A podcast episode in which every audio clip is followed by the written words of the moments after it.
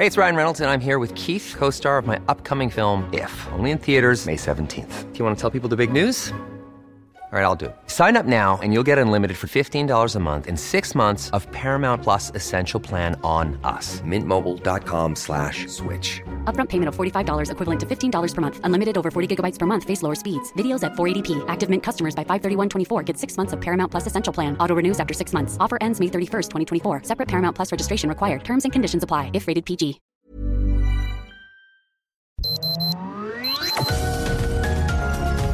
Heraldo Media Group presenta Sergio Sarmiento y Lupita Juárez. Información veraz y oportuna con un toque personal y humano. Por El Heraldo Radio, donde la H suena y ahora también se escucha.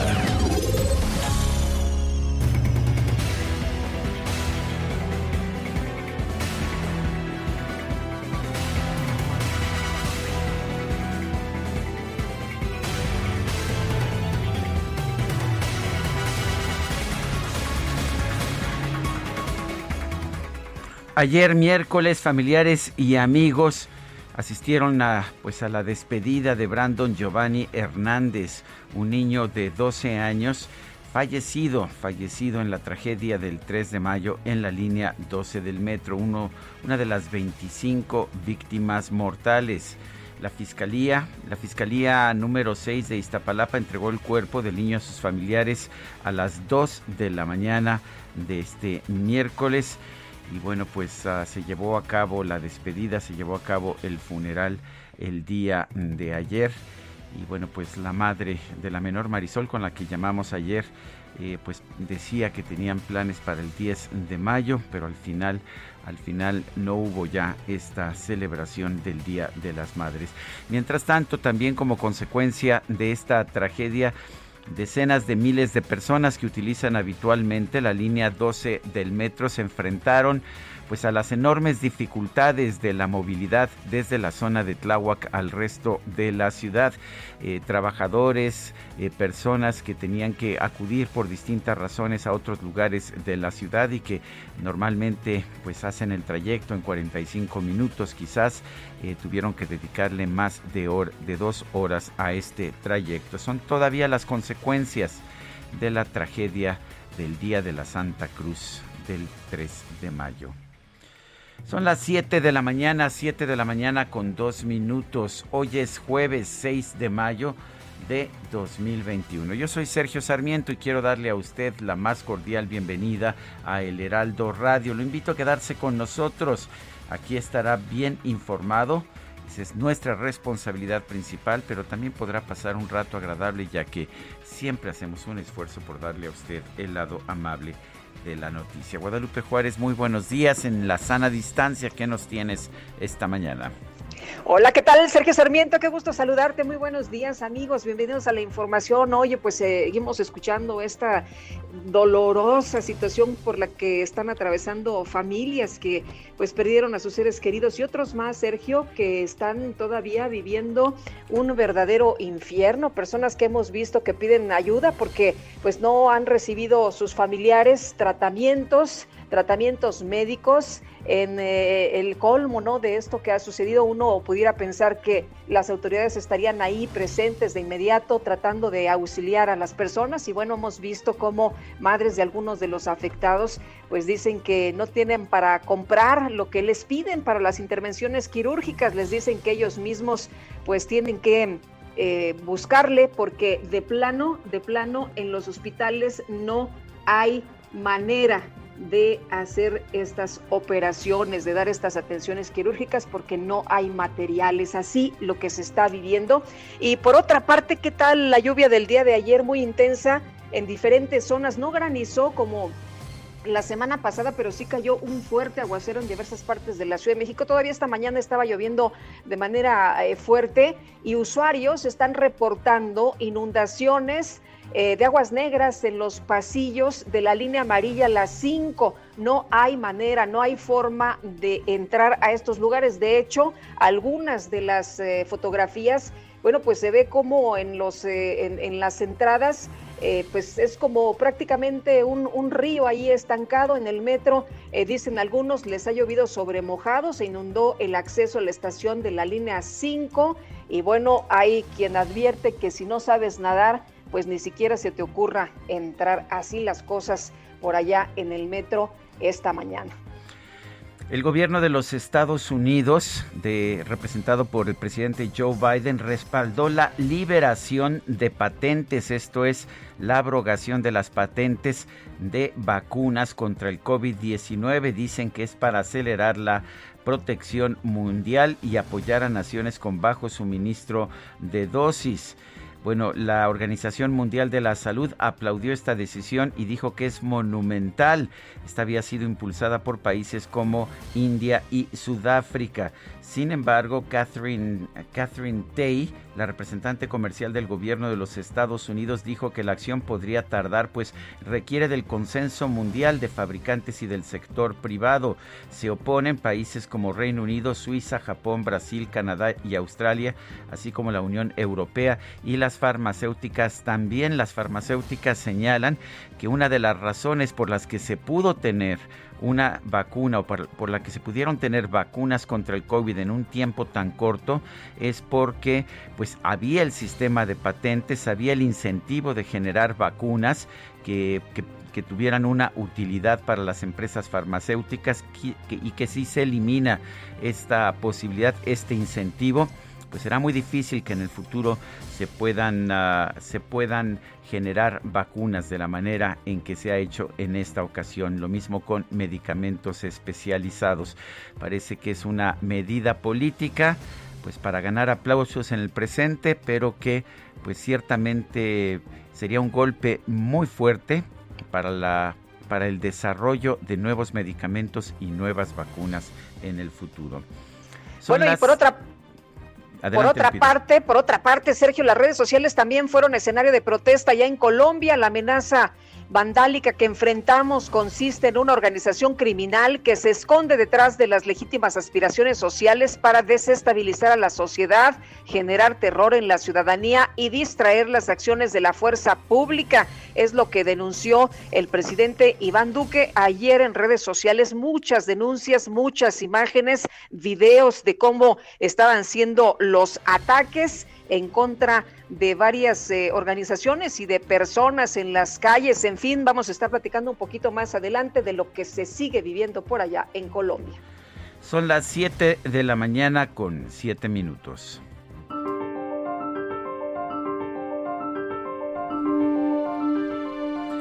La prensa no es el enemigo del pueblo, la demagogia es el enemigo del pueblo.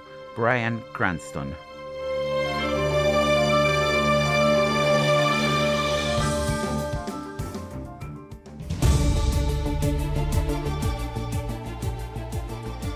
Y las preguntas, ya sabe usted que nos gusta preguntar, a mucha gente que nos escucha le gusta responder. Ayer preguntaba en este espacio, ¿usted piensa que los medios de información del país están obcecados en atacar al gobierno? Como dice el presidente López Obrador, nos respondieron que es falso el 90.9%, que sí, que es cierto el 7.3% quién sabe 1.8%. Recibimos 10.432 participaciones. Y esta mañana temprano ya coloqué en mi cuenta personal de Twitter, arroba Sergio Sarmiento, la siguiente pregunta. ¿Usted piensa que el INE está haciendo un buen papel en esta campaña electoral? Nos dice que sí, el 82.2%, que no, 11.1%, mixto, nos dice 6.7%. Hemos recibido 1.850 votos en 44 minutos. Las destacadas del Heraldo de México. Y ya está con nosotros Itzel González con las destacadas. Itzel, buenos días. Lupita, Sergio, amigos, muy buenos días. Excelente jueves. Ya estamos a un brinquito, a un brinquito del fin de semana, por lo menos de que sea viernes de lectura y después sábado y domingo de descanso. Como les decía, ya estamos a jueves 6 de mayo y vámonos rapidito con la información, lo importante que se publica en el Heraldo de México. En primera plana, por línea 12, Andrés Manuel López Obrador respalda a Claudia Sheinbaum. El presidente afirmó que, como lo dijo la jefa de gobierno, habrá justicia y se castigará a los responsables de la tragedia. Pidió esperar el peritaje de la empresa internacional contratada. País, gobierno federal, extrema seguridad a vacunas. Laboratorios de Biológicos y Reactivos de México, Birmex, contrató protección privada para resguardo de inyección contra COVID-19. Ciudad de México, Brandon y Juan Luis dejan un vacío enorme. Familiares, vecinos y amigos de dos de las 25 víctimas mortales del colapso de la línea 12 del metro los despidieron con un clamor de justicia. Estados en Tulum amenazan santuario de tortugas caguama. Peligra la única zona de anidación del país que puede garantizar la conservación de esta especie. Orbe, Colombia, Iván Duque atiza más la molestia. Tras una semana de caos, dijo que no descarta declarar estado de conmoción interior. Meta, boxeo, el Canelo les dedica actuación. Saúl Álvarez se sensibiliza con los afectados por el accidente en la línea 12 del metro de la Ciudad de México. Y finalmente, en mercados, precios del sexenio, el Internet se encarece 15%.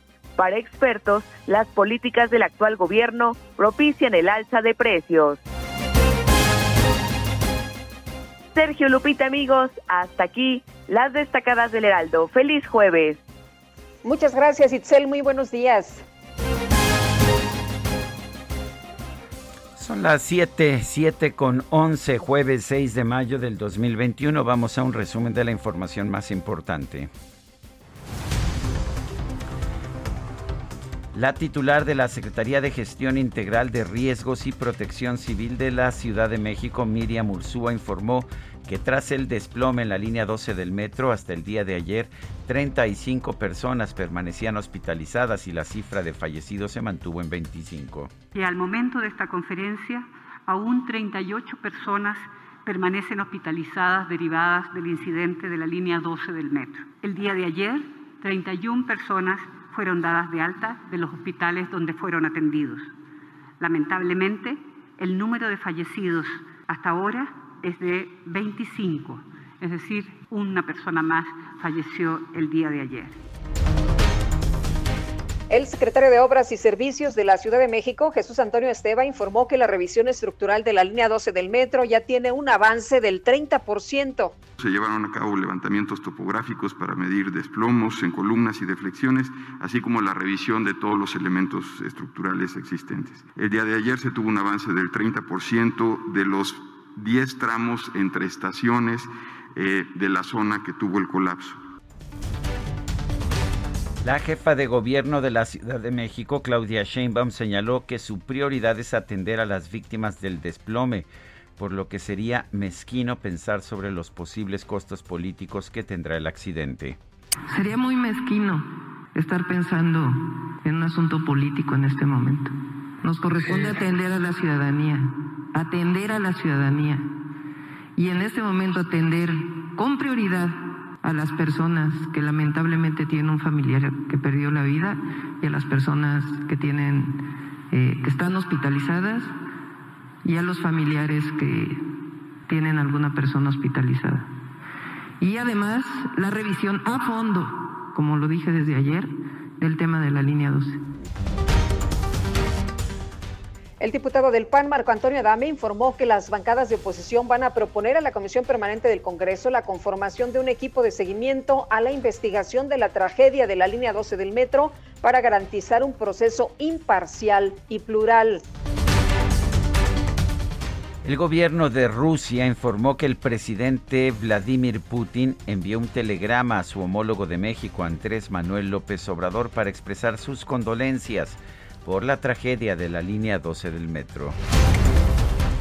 Y este miércoles el presidente López Obrador encabezó la ceremonia de conmemoración por el aniversario de la batalla de Puebla. El secretario de la Defensa Nacional, Luis Crescencio Sandoval, afirmó que el único camino para vencer los desafíos que enfrenta México es la unidad nacional.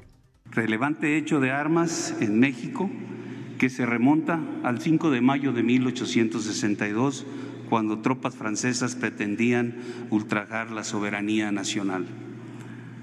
Fue la confrontación armada contra un invasor más importante de nuestra historia, ya que en esta fecha no solo se defendió a Puebla, sino que se preservó la dignidad nacional y se venció al ejército considerado en aquella época como el más poderoso del mundo.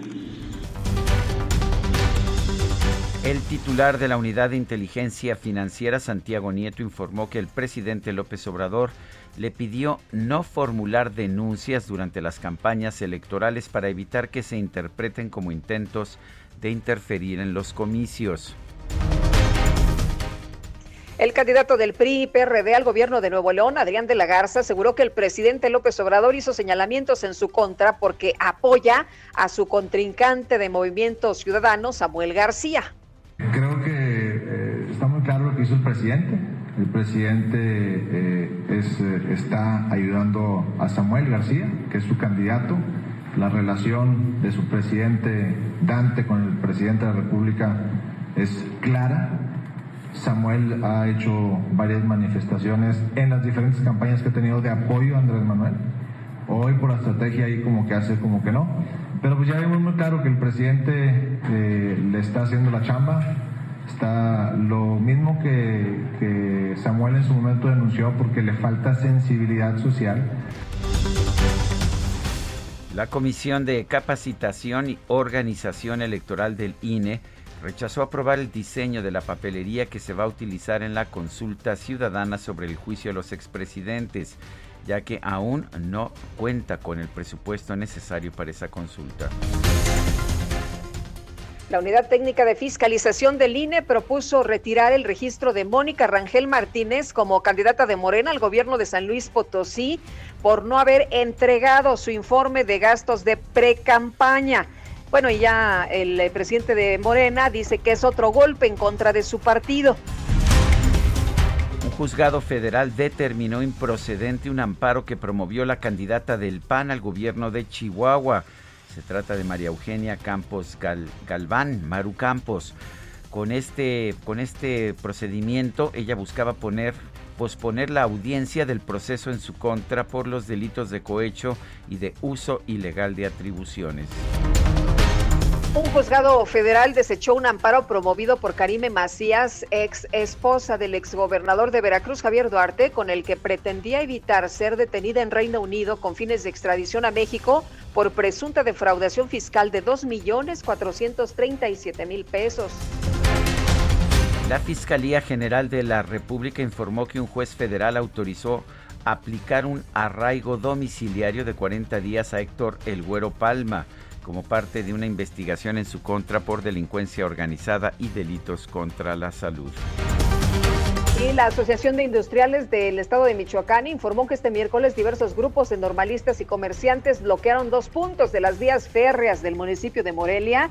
¿Y qué cree usted? Retuvieron pues varios automóviles. La Comisión Federal para la Protección contra Riesgos Sanitarios, la COFEPRIS, informó que este miércoles autorizó el uso de emergencia de un nuevo lote con 198.840 vacunas contra el COVID-19 de la farmacéutica china CanSino. Estas vacunas fueron envasadas en Querétaro.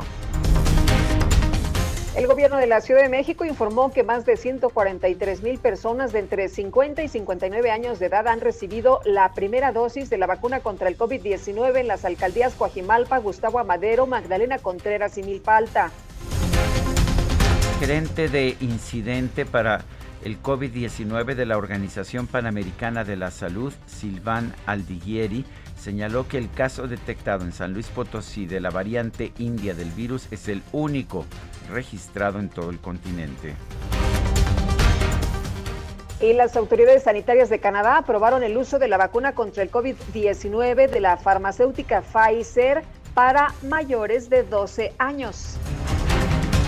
El secretario general de la ONU, Antonio Guterres, propuso un levantamiento global de las protecciones de patentes de las vacunas contra el COVID-19 para acelerar la producción y la distribución de las dosis a todo el mundo. El gobierno de los Estados Unidos expresó su apoyo a esta medida. La Federación Internacional de la Industria Farmacéutica, que representa empresas como AstraZeneca, Bayer, Johnson Johnson, Pfizer y Sanofi, entre otras, consideró decepcionante que la Unión Americana respalde esta propuesta. La Asociación de Investigadores y Productores Farmacéuticos de los Estados Unidos advirtió que liberar las patentes de las vacunas contra el COVID-19 fomentaría la aparición de dosis falsificadas. La Organización Mundial de la Salud y el gobierno de Alemania alcanzaron un acuerdo para crear un nuevo centro de inteligencia con sede en Berlín para prevenir futuras epidemias y pandemias.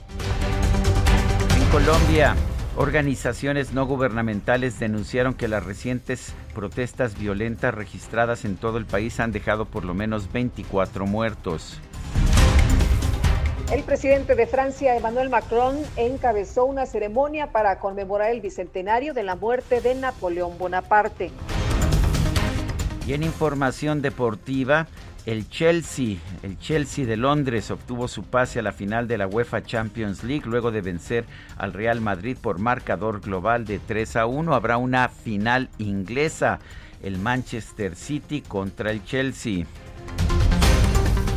Y por otro lado, en los cuartos de final de la Conca Champions, Monterrey derrotó por marcador global de 5-2 al Columbus Crew y el América venció al Portland Timbers por marcador de 4-2.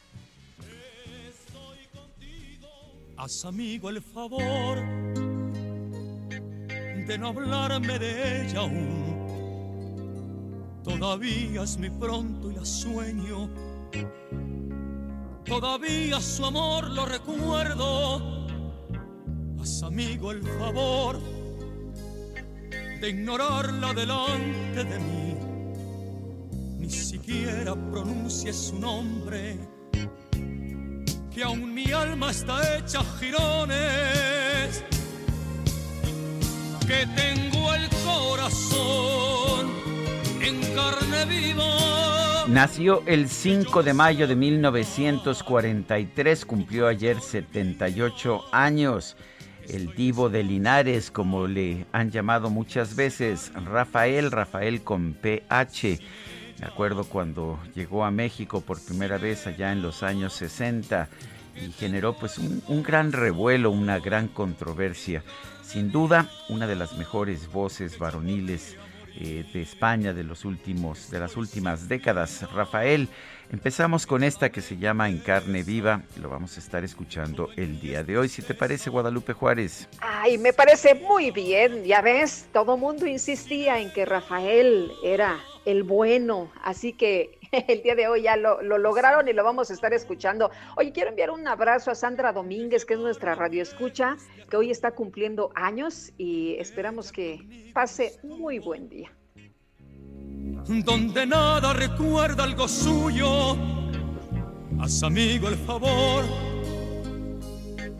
Acompáñame acá. Bueno, vámonos rápido con Augusto Atempa. Adelante, Augusto. Sergio Lupita, les informo que en el sur de la ciudad tenemos descompuestos semáforos. Esto es en el cruce de la avenida Universidad con la avenida Copilco. Hay que manejar con mucha precaución, sobre todo en este punto, para evitar algún accidente. Y el pavimento se encuentra mojado, así que hay que manejar con más precaución todavía en este punto. Y para quienes circulan sobre la avenida Universidad, encontrarán muy buen avance desde este punto, desde la avenida eh, Copilco hacia la avenida eh, Emiliano Zapata. Hay que recordar que pues se está trabajando este transporte emergente para trasladar a todas aquellas personas de la línea 12 que utilizaban la línea 12. Esto está complicando un poco la circulación en este punto sobre la avenida, sobre a las afueras del metro Zapata. Hay que tenerlo en cuenta. Pasando este punto, la circulación vuelve a mejorar con dirección hacia División del Norte. Sergio Lupita, reporte. Gracias, Augusto. Son las 7 con 24 nuestro número. Nuestro número para WhatsApp es el 55 20 10 96 47. Mándenos usted sus comentarios, sus sugerencias, pues hasta sus, eh, digamos, recuerdos de progenitora si es absolutamente no, no, no. necesario. ¿Qué pasó? ¿Qué pasó? ¿Qué pasó? ¿Te regresas? ¿Te regresas? sí, te regresas. Oye, urgente, en información de último minuto, el presidente Putin de Rusia apoya liberar las patentes de las vacunas anti-COVID-19. Son las 7 con 24, regresamos. Que yo no sé olvidar como ella olvida, que estoy desconcertado, que no sé dar ni un paso sin ella, sin ella, que tengo el corazón Sergio Sarmiento y Lupita Juárez quieren conocer tu opinión, tus comentarios o simplemente envía un saludo para ser más cálida esta mañana. Envía tus mensajes al WhatsApp 5520 109647.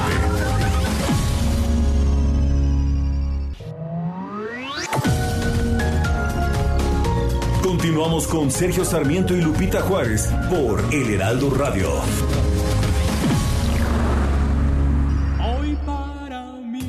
Especial, hoy saldré por la noche. Podré vivir lo que el mundo no está cuando el sol ya se esconde.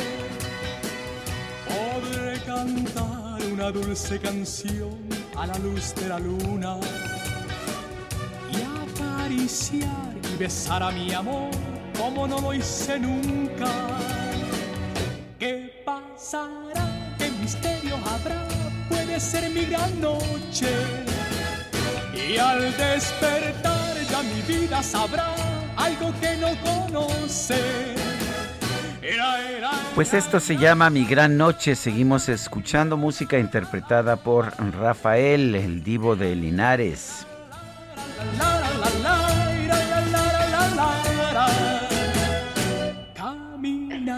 Bueno, y tenemos, tenemos muchos mensajes también esta mañana. Oye, lo que hace el dinero, ¿eh? ¿Por qué? Lo que hace la lana. No, pues ven, ya, está tocando a Rafael. Ah, bueno. le cayó ahí, le cayó el centavo. Oye, nos dice una persona en el auditorio, eh, soy Gilberto Vázquez, un saludo desde la alcaldía Benito Juárez de un nacido a sus programas. ¿No les parece que el pejidente puede estar detrás de la misteriosa liberación del Güero Palma para desacreditar al Poder Judicial? Su narrativa parece premeditada en este sentido, ¿no? Bueno, pues yo la verdad lo dudo, más bien lo que vi era un presidente muy... Uh, pues muy presionado para detener de inmediato nuevamente al Güero Palma. Creo que la decisión es judicial y cuando lees la determinación del juez está muy claro que pues a pesar de todos estos años no se comprobó una asociación eh, delictuosa, una, un crimen organizado. Amy Shehoa, que los que acusan al INE de estar manipulado presenten sus pruebas o que mejor se callen. Ya tenemos suficientes mentiras y descalificaciones en las mañaneras, también sin evidencias, pruebas, pruebas, pruebas. Saludos cariñosos. Bueno, pues a lo mejor eh, Félix Salgado es que el, que quiere ser ahora presidente del Instituto Nacional Electoral, ¿no? Después de esta amenaza en contra de los consejeros. Oye, México llegó a las 218 mil siete defunciones a causa del COVID-19, es lo que ha informado la Secretaría de Salud. Y Gerardo Suárez nos tiene todos los detalles esta mañana. Buenos días. ¿Qué tal? Muy buenos días, Sergio y Lupita. En México se acumularon 218 mil siete muertes confirmadas por COVID-19. Esto significa 267 defunciones más que el día anterior. La Secretaría de Salud estimó que ya habría 2.543.083 casos confirmados del virus SARS-CoV-2 y bueno, hasta el momento se registra una reducción del 10% de casos en comparación con la semana previa. Anoche, el director general de promoción de la salud, Ricardo Cortés, mencionó que la hospitalización de camas generales tiene una ocupación de solo 11% y en el caso de las camas para pacientes críticos, las camas con ventilador, la ocupación nacional es de 17%. En el tema de la vacunación, Sergio Lupita, ayer se reportaron poco más de 8 millones de personas que ya tienen su esquema completo, exactamente 8 millones 418 mil 291 personas. Y bueno, continúa esta jornada de vacunación. ayer se reportó que en un día se aplicaron 512.611 dosis de la vacuna contra COVID-19. Continúa la aplicación para personas de 50 a 59 años que ya se han eh, cubierto con 235 mil dosis. Esto es la primera, en muchos casos, la primera de dos dosis que deberán recibir estas personas y la meta son 9 millones, al menos 9 millones de personas de 50 a 59 años que reciban la vacuna. Esta es la información que les tengo. Muy bien, muchas gracias, Gerardo. Buenos días. Buenos días y... Adelante, Lupita. Sí, y por cierto que Hugo López Gatel, subsecretario de Salud, está esta mañana, acudió a la mañanera y bueno, pues ha estado hablando de los, eh, de, los avances, Sergio, en la vacunación, ha estado hablando de este logro de vacunas aplicadas hasta el momento. Bueno, y las vacunas, de hecho, y las pruebas, las pruebas COVID-19, perdón, no las vacunas, las pruebas COVID-19 se podrán aplicar en plazas comerciales. ¿Cuáles son las reglas? ¿Cómo va a ocurrir esto? Vamos, vamos con Carlos Navarro, quien nos tiene la información. Adelante, Carlos. Buenos días, Sergio Lupita. Los saludo con gusto a ustedes al auditorio. Bien, comentamos que la Ciudad de México se sumaron plazas comerciales como espacios para la aplicación de las pruebas COVID gratuitas. La Agencia Digital de Innovación Pública informó que la Asociación de Tiendas Departamentales, la Asociación de Farmacias y la Asociación de Desarrolladores Inmobiliarios acordaron un esquema de colaboración con el gobierno de la Ciudad de México. Este tiene como objetivo realizar pruebas COVID de manera gratuita, donde las pruebas son provistas de manera gratuita por las autoridades locales. Las farmacias colaboran por, con personal médico y los centros comerciales facilitan sus instalaciones para esta labor. Este esquema comenzó a operar el pasado mes de febrero en farmacias privadas y 11 plazas comerciales. En las que a la fecha se han realizado 56.396 pruebas, de las cuales 4.037 han resultado positivas.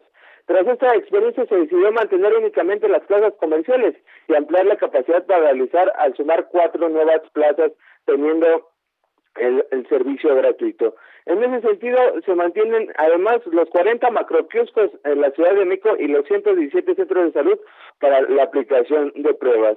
Entre las plazas que han implementado este esquema se encuentra Galerías Perisur, Parque Tezontle, el Chedraui Universidad, Chedraui Aragón, Parque Plaza Nuevo, eh, Parque Plaza Nueva Polanco, además de Plaza Santa Fe, entre otras. En las redes sociales de la Agencia Digital de Innovación Pública, las personas pueden encontrar las ubicaciones y estos lugares donde se pueden aplicar de manera gratuita en plazas comerciales. Sergio Lupita, la información que les tengo.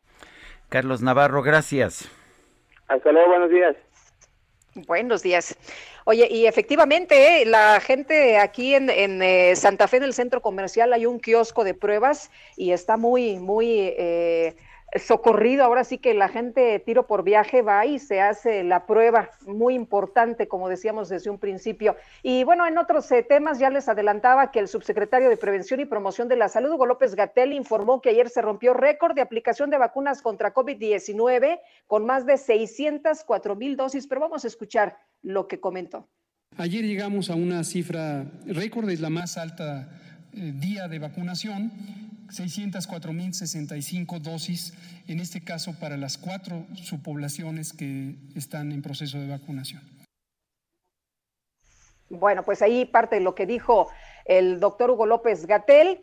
Eh, ha señalado que hasta hoy se han aplicado 19 millones 951 mil 121 dosis en todo el país, que el avance acelerado es esperanza frente a la pandemia, aparte de lo que ha señalado esta mañana en la conferencia mañanera. Este martes hubo elecciones en Madrid, en la región autónoma de Madrid, que incluye a la capital del país, allá en España. Y bueno, pues hubo consecuencias muy interesantes. El Partido Popular, un partido conservador encabezado por Isabel Ayuso, obtuvo una mayoría sorprendente. Eh, se desplomó el partido Podemos, un partido de izquierda radical muy, muy cercano a Nicolás Maduro allá en Venezuela. Desapareció el Partido Liberal Ciudadanos, había tenido 26 escaños, quedó borrado, no se quedó con uno solo. Para entender qué está pasando eh, y sobre todo eh, la decisión del ex vicepresidente Pablo Iglesias de retirarse de la política después de esta derrota, tenemos en la línea telefónica al doctor Gabriel Guerra Castellanos. Él es analista, presidente y director general de la firma Guerra Castellanos y Asociados. Eh, Gabriel Guerra, ¿cómo estás? Muy buenos días. Muy bien, querido Sergio, querida Lupita, muy buenos días. Eh, Qué gusto saludarte, buenos días.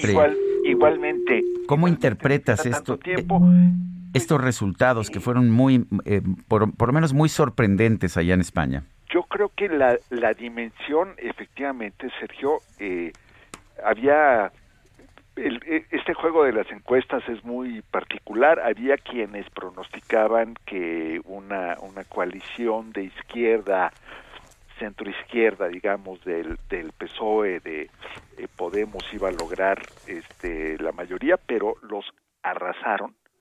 Eh, el Partido Popular, eh, liderado por la alcaldesa de Madrid, que es un, un personaje muy interesante en la política española, una, una visión, puede uno estar o no de acuerdo con ella, pero una visión muy fresca que ha desafiado al gobierno en los temas de, de manejo, eh, sobre todo de restricciones de la pandemia, ha sido una especie de, de rebelde con causa, por así decirlo, que fue muy atractiva, pero en resumen, eh, arrasó, duplicó su su proporción de votos y de, y de asientos en la Asamblea, le dio una vapuleada al, al PSOE, al, digamos, a la centroizquierda en el poder. Eh, pero lo que a mí más me impactó fue lo que tú mencionabas, Sergio, la, la caída de Podemos eh, y la reacción de Pablo Iglesias, su dirigente, que era renunció a la vicepresidencia del gobierno eh, central de España para ir a contender a Madrid, eh, perdió dramáticamente, además una campaña muy fea, una campaña llena de eh, ofensas y injurias y de amenazas también contra candidatos, eh, pero es una cosa que yo creía que ya no sucedía en la política. Renunció después a todo cargo en el partido y en el gobierno ante la derrota. Eso es eh, asumir las consecuencias y creo que es una, una práctica cada vez menos común. Em, la desaparición del partido, digamos, centrista, moderado, de centro derecha de Ciudadanos también es una eh, un fenómeno interesante, muestra cómo se están polarizando gradualmente las cosas y la, la relativamente buena noticia, diría yo, eh, Sergio Lupita, es que el partido de extrema derecha, Fox, eh, aunque se mantiene, no tiene el repunte que algunos eh, temían y se vuelve menos crucial para formar una coalición en el próximo gobierno. Dirán nuestros radioescuchas, ¿qué más da una elección local en Madrid?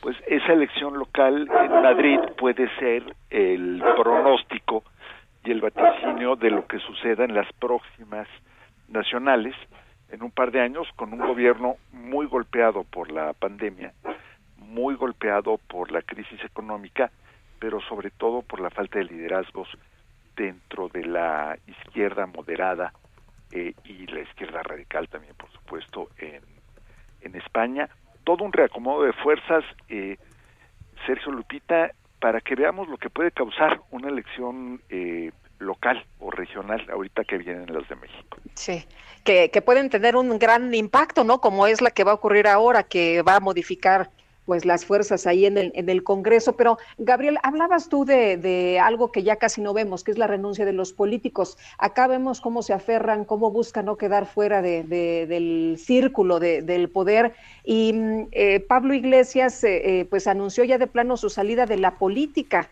O sea, cuando hay malos resultados, ¿eso deberían hacer los políticos? Mira, yo creo, yo no sé si salir de la política por completo, eh, creo que lo de Pablo Iglesias fue muy eh, radical y muy extremo. Eh, puede ser que también las amenazas que recibió hayan, hayan influido en su decisión, porque simplemente para ilustrar al auditorio hubo una serie de cartas, en realidad sobres, que le llegaban a políticos durante la campaña con eh, balas adentro, o con algunos con mensajes, otros no, pero con balas adentro. No sé si eso haya influido, pero lo cierto es que hay un sector en la izquierda en, en España, en el partido en el gobierno sobre todo, que está haciendo autocrítica fuerte, que está reconociendo que eh, perdieron, no solamente que perdieron, sino que la ciudadanía los rechazó por su culpa. Eh, hay otro sector un poco más extremo que está eh, pues escudándose en el viejo y muy tonto pretexto de regañar a la ciudadanía, ¿no? Regañar a los votantes. hay, hay muchas cosas que me recuerdan a México en, en tanto por lo que pasa o no en México. No, yo no recuerdo en México un político eh, dirigente de un partido diciendo, bueno, ante el fracaso electoral me retiro. Al contrario, pues estamos viendo pues la, la reedición de 2018 la estamos viendo en el en el 21 como que no hubiera pasado nada eh, tampoco veo a alguien eh, que diga a ver si los ciudadanos no votaron por nosotros es porque hicimos algo mal no, aquí en México pareciera que es decir, ah, son tontos porque no votaron por nosotros. Entonces, eh, no sé, eh, Lupita, Sergio, ¿cuándo fue la última vez que alguien los convenció a ustedes de cambiar su opinión diciéndoles tontos? por no decir otra palabra. Pues no, este, no, no sé, como que no es un buen argumento, pero en fin, eh, pero lo de España es eh, fascinante además por el reacomodo de fuerzas eh, ¿se acuerdan cómo eh, esta erupción ciudadana hace algunos años que dio pie a, a Ciudadanos y a Podemos, pues ya como que se le acabó, como dicen con los refrescos, se le acabó el gas, eh, parte se está quedando en los partidos tradicionales, es el caso del Partido Popular, que vendría a ser lo más cercano al PAN tal vez en México o a los partidos cristiano-demócratas en Europa. Si, vemos los eh, resultados, Gabriel, eh, todos los votantes de Ciudadanos se pasaron para el Partido Popular. Todos, absolutamente. Yo lo lamento porque Ciudadanos me pareció un partido muy fresco, un partido liberal. El Partido Popular es un partido conservador, liberal nada más en lo que tiene que ver con la economía, pero Ciudadanos es un partido liberal en lo moral, en el aborto, en cuestiones eh, de, todo tipo. Y es, y es una pena porque estamos viendo cómo los eh, partidos o las opciones políticas que ofrecen más reflexión, Sergio, que ofrecen respuestas un poquito más complejas y sofisticadas y menos absolutas, eh, son los que están perdiendo. Los votantes, y esto tal vez sea un resultado del, del impacto negativo de las, de las redes sociales y de la simplificación del debate en las redes sociales, los partidos están yendo cada vez más por las fórmulas simplistas.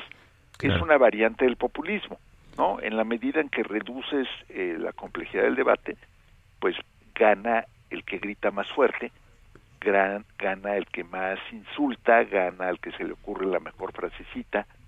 Eh, a lo mejor Nuevo León es un poquito un ejemplo de eso que está pasando en, eh, en otros países y Estados Unidos sin duda también, en donde fíjense, hablando de reconocer, no reconocer derrotas, eh, el Partido Republicano tenía la oportunidad de oro de deshacerse de Donald Trump eh, y de reconfigurarse. ¿Y qué están haciendo todas las figuras del Partido Republicano? Yendo en peregrinación a ver a Trump y haciéndolo desde ahorita candidato este para para el 24. Entonces, es un deterioro de la política, Sergio Lupita, eh, lamentable, pero yo sí me quedo con esta parte positiva de que los extremos también se debilitaron. y de que hay una encuesta que publica hoy el, el país. Son los resultados de la última encuesta. Eh, en España como en México no se pueden, unos días antes de la elección, no se pueden eh, divulgar resultados de encuestas. Estos son los resultados de la última encuesta preelectoral que muestra un rechazo a los extremos, que muestra un rechazo a sí a Iglesias, pero también a la candidata de, de Vox de la extrema derecha. Eh, eso es eh, por lo menos una, un pequeño alivio, pero a mí sí me preocupa mucho en España, en Europa, en Estados Unidos, por supuesto en México, eh, este nivel de polarización y este nivel de no asumir las culpas. Sí. Oye, y, hablando, Gabriel, de polarización, lo que está pasando en Colombia también eh, muy grave y muy preocupante, ¿no? Estas eh, protestas realizadas en contra del gobierno por decisiones eh, que ha dejado ya por lo menos 24 personas muertas. Sí, y que además que en Colombia el ejército salga a la calle por orden del gobierno a tratar de controlar o mejor dicho, de reprimir manifestaciones, es, eh, pues pensaría uno que, que Colombia, uno de los países con mayor cultura política de América Latina, no pasaría eso. Son escenas terribles, testimonios terribles, pero además una lección interesante. Eh, el gobierno abrió la chequera eh, para enfrentar la pandemia, no le alcanzó, porque esas cosas solamente se pueden dar el lujo países como Estados Unidos, como China o algunos de los países más fuertes de la Unión Europea. Se les acabó el dinero, no lograron eh, los resultados ni en temas de salud pública ni en temas de contención económica, pero para hacer frente al, al agujero, eh, pues eh, proponen una reforma fiscal que la gente sale a rechazar masivamente eh, o sea, la receta, y esto es, y me estoy yendo a un tema tal vez ya mucho más complejo y general, que es cómo ha enfrentado el mundo la pandemia. Y pues algunos países, y es el caso de Colombia, es el caso de Perú también, eh, sacaron ya no digamos la chequera, la tarjeta de crédito. Y se pusieron a firmar, es como si te quedas sin trabajo y decides remodelar tu casa pagando con tu tarjeta de crédito. Es más o menos el equivalente y claro. Pues, curiosamente lo contrario que hizo el presidente López Obrador, que pues que en todo caso ha sido eh, responsabilizado de ejercer una austeridad excesiva. Sí, y mira, yo uno de mis aprendizajes de la pandemia, Sergio, es que todas las respuestas, las reacciones, los modelos ideales o malos eh, han ido al, con el pasar de, pues ya llevamos un año, cuatro meses con este tema, eh, eh, se ha ido comprobando que no había recetas, que nadie tenía la fórmula. Entonces, salvo algunas excepciones, por razones obvias, China con su modelo de control estatal dictatorial, Estados Unidos con recursos ilimitados, pero eh, en la mayoría de los países los mecanismos de contención de salud pública han sido insuficientes, los mecanismos de apoyo económico han sido insuficientes o han fracasado de plano, eh, los llamados a la eh, responsabilidad ciudadana han fracasado. Vemos en, cuando tienes manifestaciones en Alemania en contra del uso de los cubrebocas, por ejemplo, eh, y yo no creo que haya hoy un país, eh, con la excepción de las dos grandes islas, de Nueva Zelanda y de Australia, un país que realmente pueda decir que tuvo un manejo o que ha tenido un manejo idóneo de esto. Y eh, simplemente para ver que ni siquiera el dinero compra todo, eh, lo que está pasando y va a pasar en Estados Unidos que apostó a una campaña masiva de vacunación para lograr eh, rapidísimo la inmunidad de rebaño, se está topando con la realidad de que entre un 30 y un 40% de la población se niega a vacunarse. Y entonces ya no te dan los números para lograr la inmunidad de rebaño con la vacuna. En México, eh, doctor López Gatel apostó a lograrla con contagios, lo cual es una verdadera barbaridad. Pero en Estados Unidos la gente no se quiere vacunar. Efectivamente. no tienen mecanismos para forzarlos. Entonces, eh, hay cosas como el sentido común que ni siquiera el dinero puede comprar. Y para eso no hay tarjetas de crédito. Iba yo a decir la famosa frase, pero... No, déjalo, déjalo así, pero como siempre, Gabriel, es un, es un lujo, es un placer escucharte. Gracias por darnos a conocer tus puntos de vista. Siempre un, un abrazo fuerte a los dos. Gracias, gracias, Gabriel. Igualmente, buenos días. Son las 7 de la mañana con 54 minutos. Guadalupe Juárez y Sergio Sarmiento estamos en el Heraldo Radio. Nuestro número para WhatsApp 55 2010 96 47. Regresamos. Algo que no conoce. Era,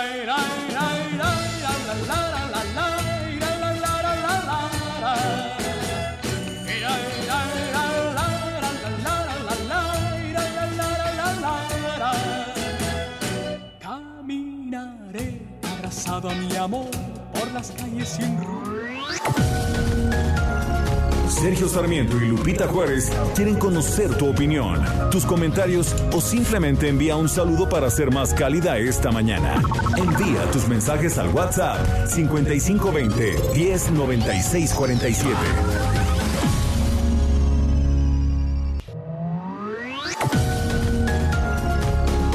Continuamos con Sergio Sarmiento y Lupita Juárez por El Heraldo Radio.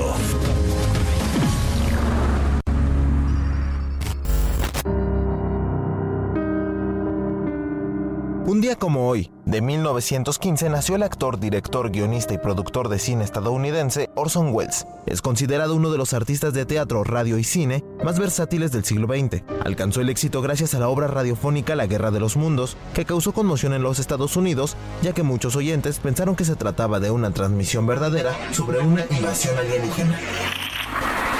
También es recordado por su película Ciudadano Kane, de 1941, la cual ganó el premio Oscar a Mejor Guión Original. En 1946, bajo acusaciones de ser comunista, su carrera en Hollywood se estancó y se vio obligado a trasladarse a Europa, donde trabajó como actor para financiar sus producciones.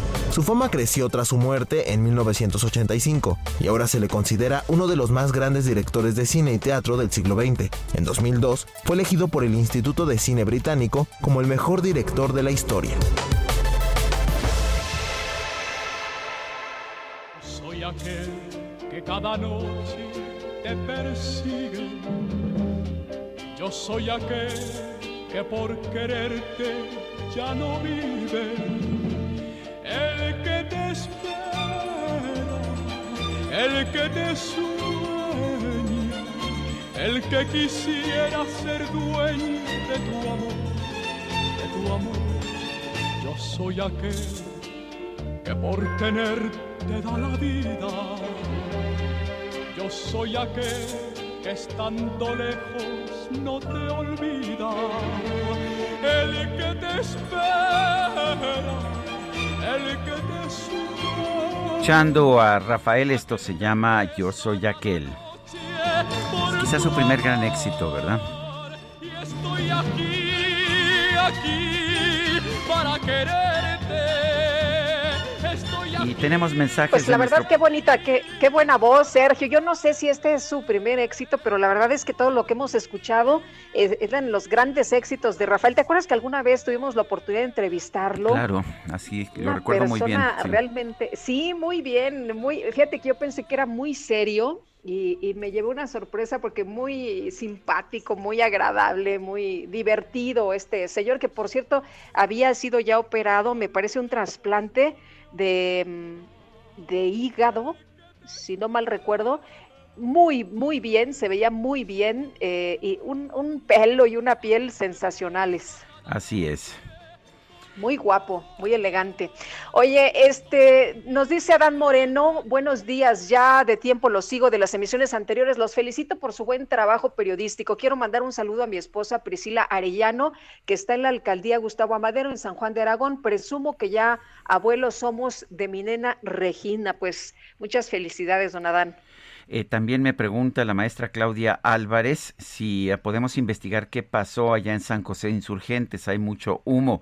Eh, acabo, acabamos de ver que se trata de un incendio en una casa particular, en una casa privada en la calle de Mercaderes. Ya están los bomberos y de hecho parece que ya sofocaron ese incendio. Y precisamente Rogelio López está pendiente y nos tiene esta información. Rogelio, adelante. Gracias, Lupita. Es un placer, Sergio. Muy buenos días. Te comento que tenemos esta fuerte movilización exactamente en lo que es la calle Mercaderes, al cruce con Saturnino Herrán. Esto en la colonia San José Insurgente es una vivienda. Bueno, pues este, se trata de una fuerte explosión eh, y bueno, de ahí eh, tenemos un fuerte incendio en donde dos personas, los habitantes de esta casa, resultan lesionados. Afortunadamente, el heroico cuerpo bomberos ha podido controlar la situación, no se extendió el fuego y bueno, pues sí tenemos mucha movilización debido a que, bueno, pues ambulancias de la alcaldía Benito Juárez están atendiendo a estas personas lesionadas. El Escuadrón de Rescate y Urgencias Médicas está atendiendo también en conjunto y bueno, pues el heroico cuerpo bomberos está eh, tratando ya de pues eh, sofocar a su totalidad este incendio.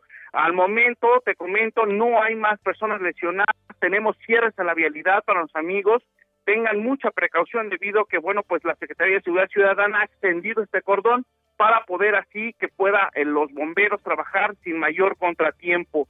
Sergio Lupita, esto es lo que está pasando en este momento en lo que es las calles de la colonia San José Insurgentes. Muy bien, pues Rogelio, muchas gracias por este reporte. Continuamos pendientes. Son las 8 de la mañana con 5 minutos. El pronóstico. Jesús Carachure, ¿qué tenemos en materia de clima? Hola, eh, Lupita, hola Sergio, muy buenos días. Hola, buenos, días. Buenos días a todo el auditorio que nos escucha. Eh, pues mira, ya estamos este, pues a punto de iniciar lo que es oficialmente la temporada de lluvias y bueno, ya lo ya lo hemos visto, ¿no? En días pasados aquí en la Ciudad de México y en algunos estados de la República Mexicana. Afortunadamente ya empezaron las las eh, precipitaciones y bueno, esta eh, eh, condición se presentará durante durante este día. Tenemos eh, lo que es el sistema frontal número 55 en el Golfo de México, que interacciona con un canal de baja presión en el sureste del territorio nacional y otro canal de baja presión en lo que es el interior de México.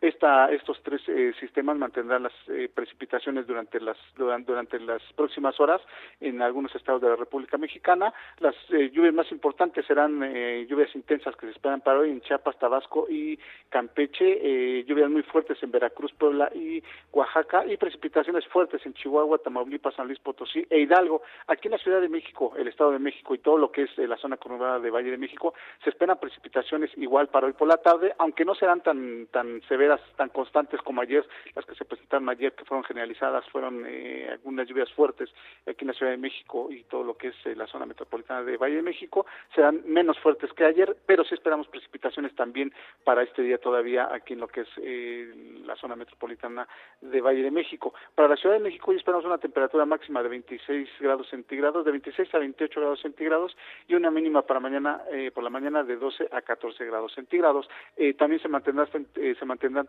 las temperaturas eh, altas en, en todo lo que es el litoral del Océano Pacífico con eh, registros entre 35 y eh, 40 grados desde Baja California hasta Chiapas. Jesús Carachure, meteorólogo del Servicio Meteorológico Nacional de la Conagua, gracias por esta información. Un saludo a todos que tengan un buen día. El gobierno de los Estados Unidos anunció este miércoles su apoyo a la liberación global de las patentes de las vacunas contra el COVID-19 e indicó que negociará los temas, los términos de esta sesión ante la Organización Mundial del Comercio. Y Juan Guevara, nos tienes todos los detalles. ¿Cómo estás? Buenos días, cuéntanos. Buenos días, buenos días. Así es, fíjese que eh, Estados Unidos este miércoles dijo que apoya suspender las patentes de las vacunas para aumentar su producción. Hay que recordarle a nuestra audiencia que Estados Unidos tuvo bajo la administración del presidente Trump una eh, propuesta que se llama Work Speed, en donde esencialmente lo que hizo es Estados Unidos es fondear pues prácticamente mucho el desarrollo de estas vacunas. Entonces, tiene el derecho de decir, bueno, vamos a suspender este proceso de patentes para que se ayude a dar la fórmula a otros países y se pueda manejar una circunstancia de producción de vacunas de una manera más rápida. Hay que destacar que el gobierno de Joe Biden anunció que su apoyo a la suspensión temporal, es importante esto, temporal de las, de las protecciones de la propiedad intelectual, eh, pudiera darse eh, lo antes posible para poder controlar y facilitar y acelerar la vacunación en el mundo. Biden y su equipo sufrían presiones crecientes, es importante mencionárselo, para dar para dar paso a para dar un paso al que Estados Unidos se ha opuesto constantemente. Esto es importante porque pues obviamente las las uh, el presidente Biden ha tenido muchísima oposición de las firmas, específicamente Pfizer y Moderna, decir, bueno, nosotros desarrollamos la vacuna, queremos tener nuestra patente, queremos ganar dinero con la demanda que existe, porque al final de cuentas es un negocio, pero al final del día Estados Unidos fondeó mucho de este desarrollo y hasta este momento se prevé que exista una extensión o una liberación temporal de estas vacunas para que otros países puedan fabricarla y entonces en ese momento pueda acelerarse el proceso de vacunación en, en el mundo. Así que, bueno, vamos a ver qué sucede. Esperaríamos algún tipo de solución o algún tipo de resolución de esto en los próximos, las próximas semanas. Muy bien, muchas gracias. Hasta luego, Juan. Estamos pendientes, gracias. La llamada que el presidente de la República, Andrés Manuel López Obrador, tendrá mañana con la vicepresidenta de los Estados Unidos, Kamala Harris, se va a centrar en la migración, pero podría haber otros temas también. Vamos a escuchar lo que se dijo esta mañana en la conferencia de prensa del presidente de la República. Hay eh, condiciones inmejorables en la relación con Estados Unidos. Ya, muy buenas las relaciones. Tan es así que vamos a hablar con la vicepresidenta y luego ella va a visitar México, eh, va a estar con nosotros y eh, la conversación de mañana, pues no solo participa la vicepresidenta, sino todo el equipo que tiene que ver con eh, México en la relación eh, bilateral. Entonces, vamos a poder conversar y va a ser para bien. Pues es lo que dice el presidente Andrés Manuel López Obrador, que recalca que la relación con los Estados Unidos está muy bien. Son las 8 de la mañana con 11 minutos. El Químico Guerra con Sergio Sarmiento y Lupita Juárez. Químico Guerra, ¿cómo te va? Buenos días.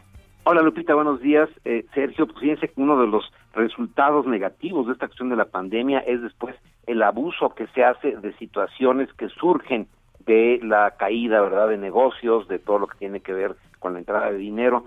Eh, la industria de los cruceros, lo sabemos, a nivel mundial, pues está fuertemente afectada precisamente por esta cuestión de la pandemia. Se cancelaron una gran cantidad de cruceros, pero algunas empresas de cruceros, precisamente una de ellas, la Princess Cruises, muy famosa, que llega mucho a Cancún, por ejemplo, eh, ha decidido eh, sacar sus cruceros que tiene en sus lugares de origen, por ejemplo Miami, en donde tienen que pagar unas eh, cuotas eh, importantes, ¿verdad? De, de, acuerdo a la eslora que tiene el barco, y se los llevan a lugares donde es más barato tenerlos, ¿no? Es el caso en La Paz, Baja California, en donde ahorita en este momento, Sergio Lupita, hay ocho cruceros fondeados en la Bahía de La Paz, cuatro de ellos precisamente de esta empresa Princess Cruises.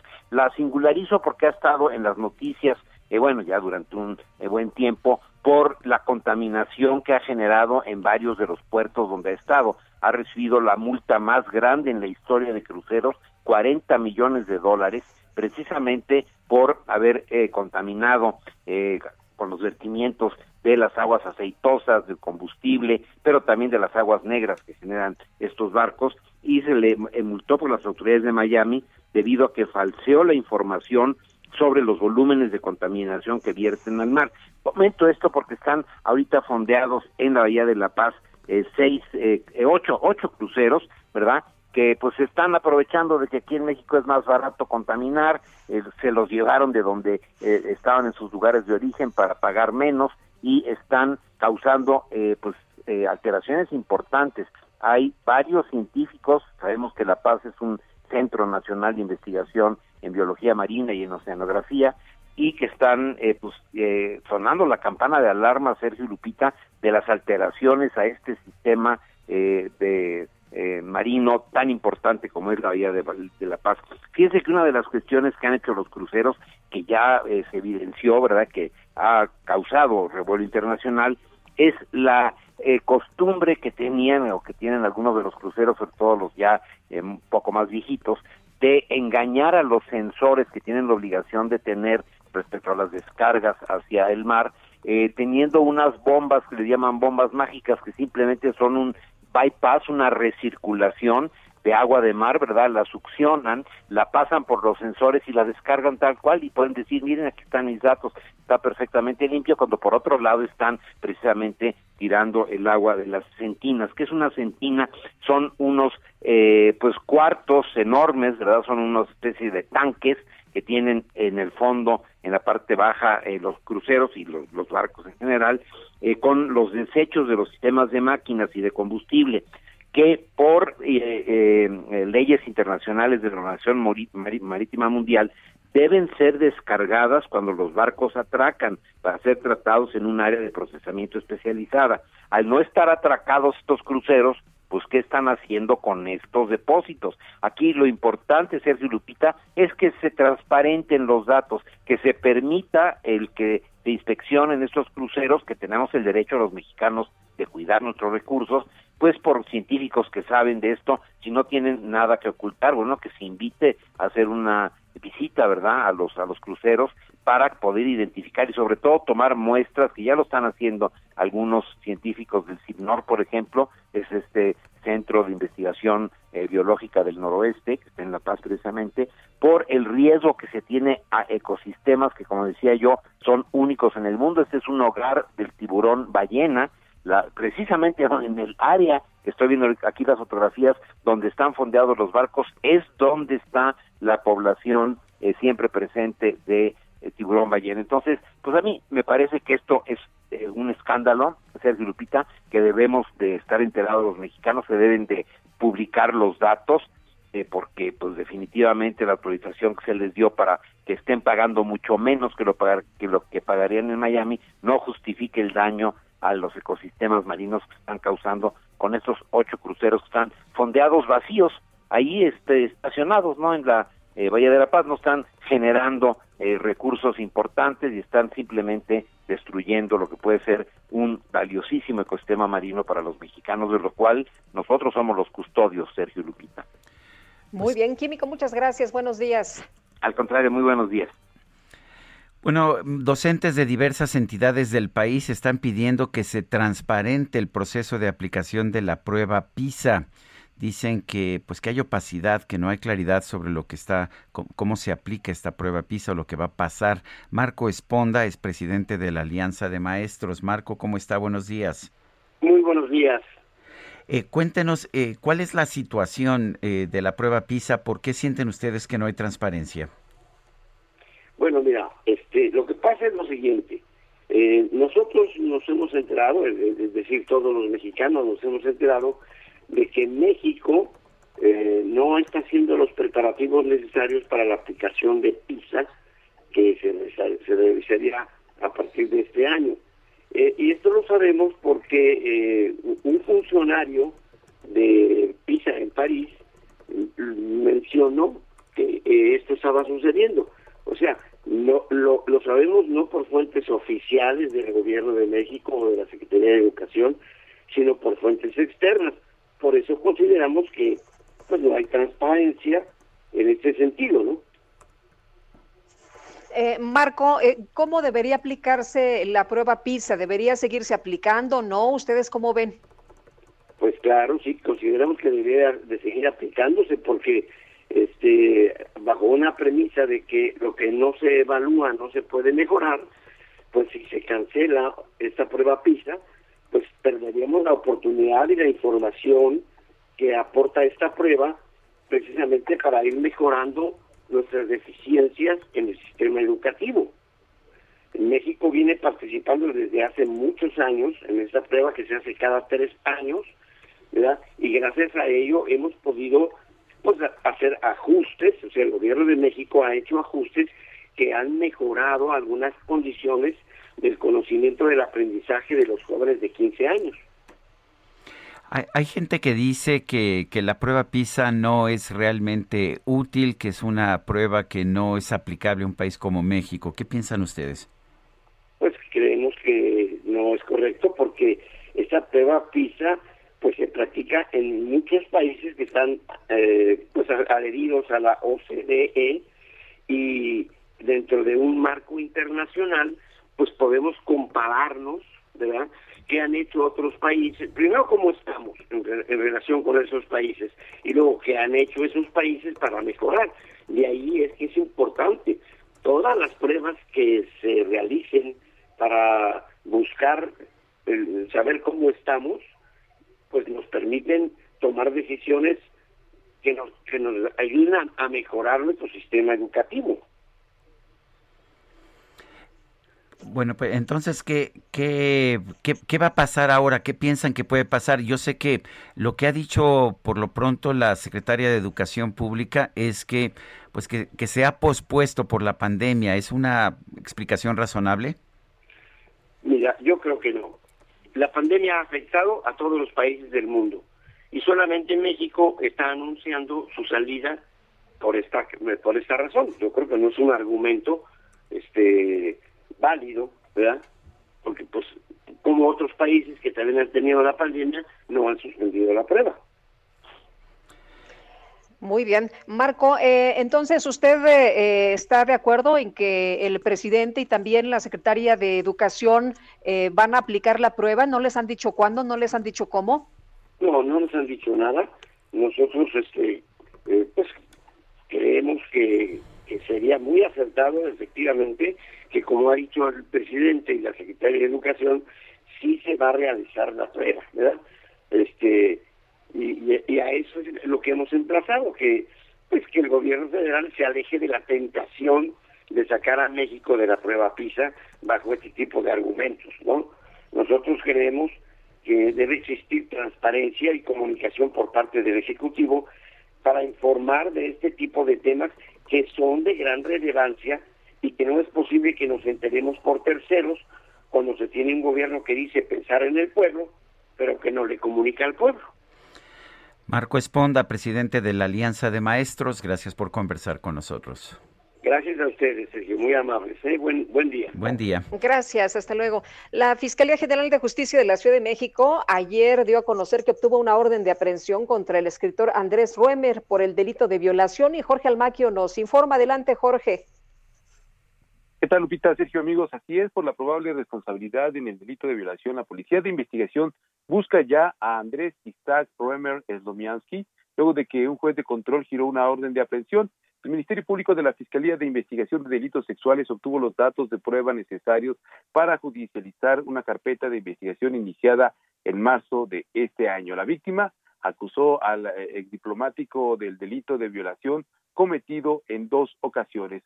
El titular de la Unidad de Inteligencia Financiera de la Secretaría de Hacienda, Santiago Nieto, informó que paralelo a esta situación, bueno, pues se congelaron también las cuentas del también escritor en sus redes sociales dijo felicito a la fiscal Ernestina Godoy y a Laura Borboya por la orden de aprehensión obtenida en contra de Andrés R. Hemos procedido con congelamiento de cuentas de conformidad con el trabajo coordinado. Sobre las acusaciones en contra de Ruemer, la Fiscalía Capitalina Lupita informó que mantiene contacto con las víctimas y ha iniciado ocho carpetas de investigación, mismas que se encuentran en etapa de integración. Hay versiones que, bueno, pues Andrés Isaac Ruemer ya salió de nuestro país, ya no se encuentra en México y muy posiblemente pues está en Israel y bueno, pues ahí van a tener que acudir las autoridades capitalinas para poder llevar a cabo esta orden de aprehensión. Sergio Lupita, amigos, el reporte que les tengo. Muchas gracias, Jorge. Muy buenos días. Buen día. Hasta luego. Hasta luego. Bueno, pues es la, la, la, información, es una orden de aprehensión, no por acoso, es por violación en dos ocasiones a una misma mujer. Eh, la fiscalía pues no ha detallado gran cosa. usualmente en este tipo de delitos no hay muchos detalles por razones de protección a la víctima. Eh, estaremos al pendiente, por supuesto, de este y de, y de otros casos. Bueno, vamos con Rogelio López, nos tiene información vial. Adelante, Rogelio. Gracias, Sergio Lupita. Bueno, pues te comento que hasta hace unos momentos bueno, pues todavía continúa cerrado el acceso del metro La Raza. Le llueve sobre mojado y bueno, pues toda la madrugada estuvo el heroico cuerpo de bomberos tratando de sacar esta agua derivada de la lluvia que eh, pues cayó en esta madrugada y bueno, pues hasta hace unos momentos logró terminar eh, sacar toda esta misma del acceso principal hacia lo que son los andenes. Te comento que ahorita ya están las labores de limpieza, personal del metro de un momento a otro estará abriendo el, acceso para los usuarios y bueno, pues con esta situación se vio interrumpido eh, eh, este acceso, el servicio no, solamente el acceso y bueno, pues continúan estas labores de limpieza, Sergio. Rogelio López, muchísimas gracias. Muy buenos días. Son las 8 de la mañana con 24 minutos. Guadalupe Juárez y Sergio Sarmiento estamos en el Heraldo Radio. Regresamos en un momento más. De tu amor, yo soy aquel que por tener te da la vida. Yo soy aquel que estando lejos no te olvida. El que te espera, el que te sueña aquel que reza. Sergio Sarmiento y Lupita Juárez quieren conocer tu opinión, tus comentarios o simplemente envía un saludo para ser más cálida esta mañana. Envía tus mensajes al WhatsApp 5520 109647.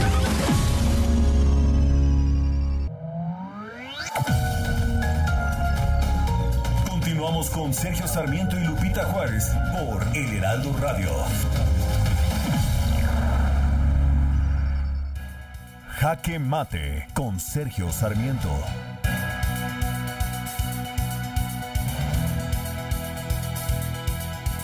Sería muy mezquino estar pensando en un asunto político en este momento. Es lo que dijo ayer la jefa de gobierno de la Ciudad de México, Claudia Sheinbaum, pues cuando se le preguntó acerca de las consecuencias políticas de la tragedia que tuvo lugar este pasado 3 de mayo en la línea 12 del metro. Me parece una respuesta adecuada. Creo que la doctora Sheinbaum ha tomado decisiones correctas. Una de ellas fue presentarse en el lugar de los hechos minutos después de la tragedia. Otra ha sido darle seguimiento puntual. Estoy de acuerdo en que además de la realización del peritaje de la Fiscalía General de la Ciudad de México se haya pedido un peritaje independiente de una empresa internacional. Todo esto no significa, sin embargo, que no habrá consecuencias políticas de la tragedia que estamos viendo. Si vemos la situación en el pasado, casos como la guardería ABC en Hermosillo o el huracán Katrina en los Estados Unidos, pues nos daremos cuenta que este tipo de tragedias sí tienen consecuencias políticas, las cuales se van a manifestar tarde o temprano. Me gustaría que no fuera así, pero la política es una forma en la que el pueblo toma decisiones acerca de quienes quiere que lo gobiernen. Por lo pronto, lo más importante en este momento es saber qué pasó ¿Fueron problemas de mantenimiento o fue un vicio original, un problema estructural en las traves que se pusieron en la parte elevada de la línea 12 del metro? ¿Y de quién fue la responsabilidad? ¿Se hizo mal el proyecto? ¿Fueron las constructoras? ¿Fue el gobierno de Marcelo Ebrard? Todo eso es importante y todo tendrá consecuencias políticas. La política, no le tengamos miedo, es una forma de deslindar responsabilidades. Lo vamos a ver, vamos a ver situaciones políticas, pero mientras tanto, me parece que lo mejor es lo que está haciendo la jefa de gobierno, dedicarse uno a atender a las víctimas, que ojalá que se hiciera mejor, y segundo, tratar de determinar qué pasó. Yo soy Sergio Sarmiento y lo invito a reflexionar.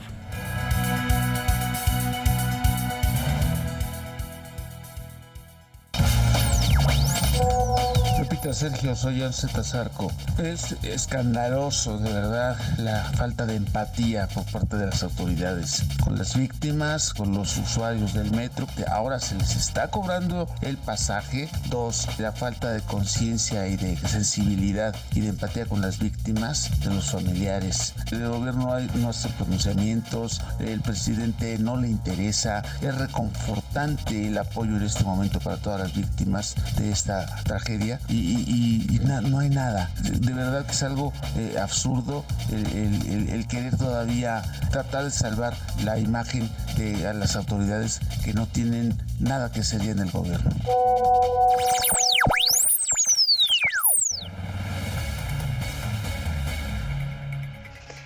Bueno, y continuamos con la información. Le agradecemos a Marilena Ríos, saxofonista, que platique con nosotros una vez más. Hace un poquito más de un año conversábamos con ella y a través de redes sociales, eh, Marielena, atacada, se acordarán ustedes, con ácido, expresó que pues se pasa el tiempo y pues el eh, feminicida, el, eh, eh, uno de los atacantes sigue, sigue libre una de las personas que, que, intentaron asesinarla está libre. María Elena, ¿cómo estás? Muchas gracias por platicar con nosotros. Muy buenos días.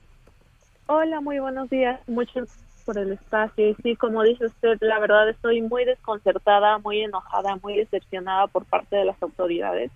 Ya pasó un año, ocho meses casi, desde el día en que me intentaron matar, porque eso fue, me intentaron matar con ácido Afortunadamente, gracias a Dios, sobreviví y, y hasta la fecha sigue el quinto implicado libre. Eh, no se me hace justo, no es nada justo. Cada vez que salgo a las calles imagino que pudo haber estado ahí. Lamentablemente hace unos cuantos meses me, me lo encontré en la calle, tuve la desdicha de verlo en la calle, acudí eh, rápido a las autoridades, en ese entonces Rubén Vasconcelos, que era el fiscal de Oaxaca, y entorpecieron todo para que no lo pudieran detener. Eh, actualmente hay un nuevo fiscal, yo entiendo que Rubén Vasconcelos dejó un basurero en la fiscalía, pero hago un llamado y hago votos para que por favor me ayuden a detener a esa persona. Ya, ya es suficiente, no se vale que él esté como una persona que no hubiera, eh, eh, no hubiera, no hubiera hecho nada, no hubiese hecho nada y anda como si nada en la calle y, y yo que soy la agredida junto con mi familia tenemos que estarnos cuidando las espaldas todo el tiempo, no vivimos con paz, con tranquilidad como era nuestra vida anteriormente. Hago un llamado a todos que me ayuden, que me ayuden a detenerlo. Cada vez que salgo a las calles pienso que ahí estuvo, que me lo voy a volver a encontrar, que anda como si nada y sí es muchísima impotencia. Yo entiendo que hay muchísimas cosas que están sucediendo actualmente y lamento mucho lo que pasó en el metro eso es un resultado de la corrupción que existe, ¿no? Eh, y también hago un llamado a, las personas que, que aspiran a tener un cargo público. Estoy muy preocupada por las elecciones porque es una manera en cómo se siguen olvidando de las víctimas. Eh, en México es más importante quién va a ser gobernador, quién va a ser diputado, presidente municipal, pero las víctimas cada vez nos olvidan y creo que las cosas deberían de ser al revés. He escuchado eh, las propuestas de diferentes partidos, de diferentes aspirantes a X puesto y ninguno, ninguno se preocupa por eh, mencionar siquiera los ataques con ácido que ya somos más de 25, no se preocupan por decir o hablar sobre el tema de seguridad de las mujeres, de los niños, y lo, lo único que les escucho decir es compararse con gobiernos pasados que son ahora, es lo mismo, que no se hartan, no pueden ser un poco más lúcidos para externar alguna propuesta, solamente se la pasan diciendo que van a pavimentar calles, o sea, estamos en otros tiempos y las necesidades creo que son más que evidentes en México. Eh, María Elena, eh, ¿quién es este quinto, eh, quinto responsable que está libre? ¿De quién se trata? Se trata de el hijo de mi expareja sentimental. Él es un... pruebas para que lo detengan, pero no lo quieren hacer. No lo quieren hacer. Eh, goza de demasiado fuero aquí en el país. Eh, María Elena, ¿tú cómo eh, te sientes en estos momentos? ¿Cómo te encuentras físicamente? inundada de enojo. Eso es, inundada de enojo y de impotencia. Ya estoy desesperada. ¿Cómo es posible que no lo puedan detener? ¿Cómo es posible que se sigan burlando no solamente de mí, sino de todo Oaxaca, de las víctimas que seguramente también eh, les hizo daño a esta persona, porque es una persona que es muy peligrosa y que sigue libre. Estoy muy molesta, muy desconcertada, muy desesperada. Ya no sé qué hacer, por esto pido ayuda, porque ya pasó mucho tiempo. Ya Eh, pasó mucho tiempo. María Elena, este, me están pasando información en el sentido de que Ponciano, Ponciano H, uno de los dos autores materiales de la tentativa de feminicidio en tu contra, falleció el viernes 2 de abril en el Centro Penitenciario Varonil de Tanivet, en Tlacolula de Matamoros, en la ciudad de Oaxaca, en el- la conurbación de la ciudad de Oaxaca. ¿Tú tenías esta información y qué, nos puedes decir sobre esto? Sí, desde luego sí tenía esa información. Como siempre me enteré por los medios de comunicación, porque a mí la fiscalía en ningún momento me hizo de conocimiento y hasta la fecha no me ha dicho de qué murió este señor. Por eso estoy, como estoy en este momento, eh, yo no sé si lo mataron. Si lo mataron, corro aún más peligro junto con mi familia y las cosas mínimas como eso, que tengo derecho a saber del motivo de su muerte, no me lo han dado de- a conocer. Ah, han sido puras especulaciones por parte de la comunidad, entonces me, me inundo nuevamente de dudas y de incertidumbre. Yo creo que las cosas no son así. Mi caso es muy conocido y no es justo que se sigan burlando de mí de esta manera las autoridades, porque desafortunadamente en México y en Oaxaca las leyes y, y las personas que se encargan de ejecutar las leyes lo único que hacen es proteger a agresores, a homicidas, a feminicidas y a delincuentes como esta persona que sigue libre. María Elena, ¿cómo van tus tratamientos? ¿Cómo van tus cirugías? ¿Cómo te sientes físicamente? ¿Cómo va todo? Eh, pues estoy muy preocupada porque es un proceso muy largo.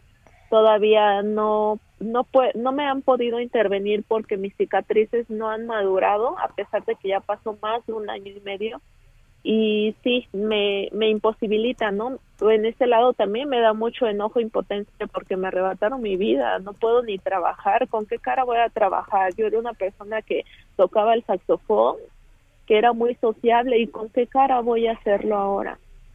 No estoy imposibilitada, no puedo hacer la mayoría de mis actividades, ni siquiera eh, aunque tuviera bien bien mi rostro, porque mi, mi vida corre peligro, todo el tiempo tengo que salir con personas que me tienen que cuidar, me roban mi privacidad.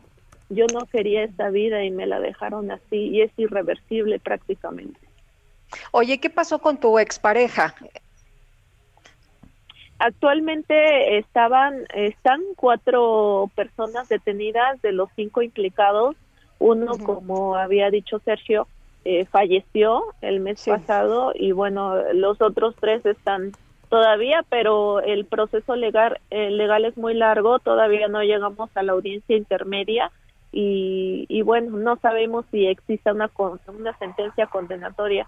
Me llama mucho la atención y mucha la preocupación porque eh, en mi caso desafortunadamente a raíz de toda esta situación eh, junto con mi familia casi huimos no a la Ciudad de México que es donde la Comisión Ejecutiva de Víctimas de la Ciudad de México junto con el gobierno de la Ciudad de México eh, me cobijaron, me dieron protección, me dieron asesoría legal, cosa que no pude tener por otro lado y me llama mucho la atención que en Oaxaca eh, pues no exista una comisión de víctimas que nos pueda apoyar, ¿no? Me duele mucho Oaxaca en este sentido porque no soy la única persona que, que han intentado matar. Se acerca el Día de las Madres, por cierto, muchas madres en Oaxaca, incluyendo aquí en Oaxapan a Zaira Leticia Morales Loyola, que está desaparecida desde el mes de octubre y su mamá la, la sale a buscar todos los días, en las mañanas y en las tardes, en las barrancas. Eh, creo que esto no debería pasar. Los fiscales no responden, huyen a nuestros llamados, huyen a, a, a cuando los queremos ver, nos cancelan nuestras citas todo el tiempo y las cosas no deben de seguir así. La verdad estoy bien molesta, muy molesta, no solamente por mí, sino por tan solo pensar que cuántas víctimas existen en Oaxaca y que están en la misma situación, sino que peor que la mía. Pues María Elena, como siempre agradecemos mucho que puedas platicar con nosotros, que nos tomes la llamada y que puedas exponer tu caso. Te mandamos un abrazo y tú sabes que estamos atentos dando seguimiento. Muchísimas gracias, gracias por el espacio, por escucharme y por apoyarme. Que tenga bonito día. Igualmente. Son las 8 de la mañana con 43 minutos. Ruta 2021, la ruta hacia las elecciones presenta. Ayer en la conferencia de prensa de la mañana el presidente López Obrador hizo una denuncia ciudadana en contra del candidato del PRI al gobierno de Nuevo León, Adrián de la Garza. Él dijo que pues que Adrián de la Garza está ofreciendo una tarjeta de dinero a cambio de que voten por él. Y bueno, pues vamos a conversar con el propio Adrián de la Garza, candidato del PRI al gobierno de Nuevo León. Adrián, gracias por tomar esta llamada. Al contrario, Sergio, un gusto saludarte y poder conversar el día de hoy. Adrián, ¿qué piensas de que el propio presidente de la República aparentemente esté tratando de, pues, de entrar en el en el proceso electoral? Bueno, pues eh, yo creo que es un acto desesperado del candidato del Movimiento Ciudadano. Aquí en Nuevo León sabemos que el candidato del Movimiento Ciudadano y, el, y, Morena es, es lo mismo. El presidente está ayudando a Samuel García. Samuel García ya había hecho una manifestación similar a la que hace el presidente el día de ayer. Eh, y pues bueno, el día de ayer ya confirmamos aquí en todo Nuevo León que pues están tratando de intervenir en la, elección, tratando de ayudar a, su candidato, pero bueno, aquí la gente de Nuevo León ya sabe eh, con quién le va a ir mejor, con quién vamos a tener rumbo y orden, con quién vamos a arreglar el gobierno de Nuevo León. Adrián, ¿estás repartiendo tarjetas? Es un programa, es un programa que incluso yo como presidente municipal de Monterrey lo implementé. Es un programa de fortalecimiento de la mujer. Hoy que más se requiere sacar a la mujer de, del, eh, pues de un estado de violencia que ha estado sufriendo en todo el país. Eh, Nuevo León no ha sido la excepción. Monterrey es un programa de fortalecimiento en el entorno social, en donde si bien es cierto, es un programa que también ayuda económicamente, también es un programa que ayuda a la emprendeduría, porque de 40 mil tarjetas eh, que entregué en Monterrey de este programa, hay 27 mil nuevas eh, mujeres empresarias que ahora dan, pasaron de una condición donde no tenían dinero para comer y ahora dan empleo de una a diez personas, eh, es, tienen, una, tienen una asesoría jurídica a la distancia de un teléfono, tienen asesoría psicológica, tienen eh, asesoría de acompañamiento para administrar su negocio, en fin, es eh, un programa, repito, de fortalecimiento de la mujer, además de muchos otros programas. ¿Es ilegal promover este tipo de tarjetas, este tipo de programas en una campaña? No, mira, desde la campaña del 2018 eh, yo lo estuve promoviendo. en su momento también hicieron el señalamiento los empresarios políticos que eh, pues no querían que se hicieran programas en beneficio de la gente vulnerable, porque tengo programas no nada más para la mujer, tengo programas para el adulto mayor, para los jóvenes, para la gente con discapacidad.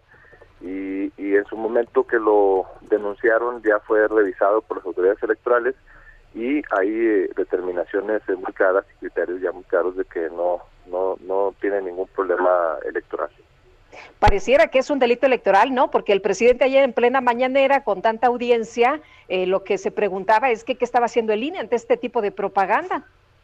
No, pues lo pueden volver a revisar, pero como les comento, ya ya fue revisado y sancionado en el sentido de que no no es de ningún delito electoral, es, eh, es un programa social que se ofrece en caso de ganar la candidatura este, pero también lo pueden ofrecer cualquier eh, otro candidato, es decir, al final de cuentas son programas de inversión social que son importantísimos para el país. Quien no tiene sensibilidad eh, eh, política y sensibilidad en la administración pública, pues no sabe de lo que estamos hablando. Yo los invito a que conozcan el programa y los beneficios que ha tenido. Yo quiero beneficiar a la gente, al, sector vulnerable de este estado, eh, eh, con este programa que ha dado resultados y que no ha tenido problemas financieros, es decir, es un programa que, es de inversión social porque regresa, el, la inversión regresa a, la ciudad, al entorno económico, al, entorno social, entonces eh, pues yo creo que no conocen el programa y lo que hacen es eh, criticarlo pues con un afán electoral. Bueno, yo quiero agradecerte, Adrián de la Garza, candidato del PRI al gobierno de Nuevo León, el haber conversado con nosotros esta mañana. Al contrario, Sergio, un gusto eh, poderlo saludar y, gracias por la oportunidad de platicar con, con ustedes y con todos los auditores. Gracias, buenos días.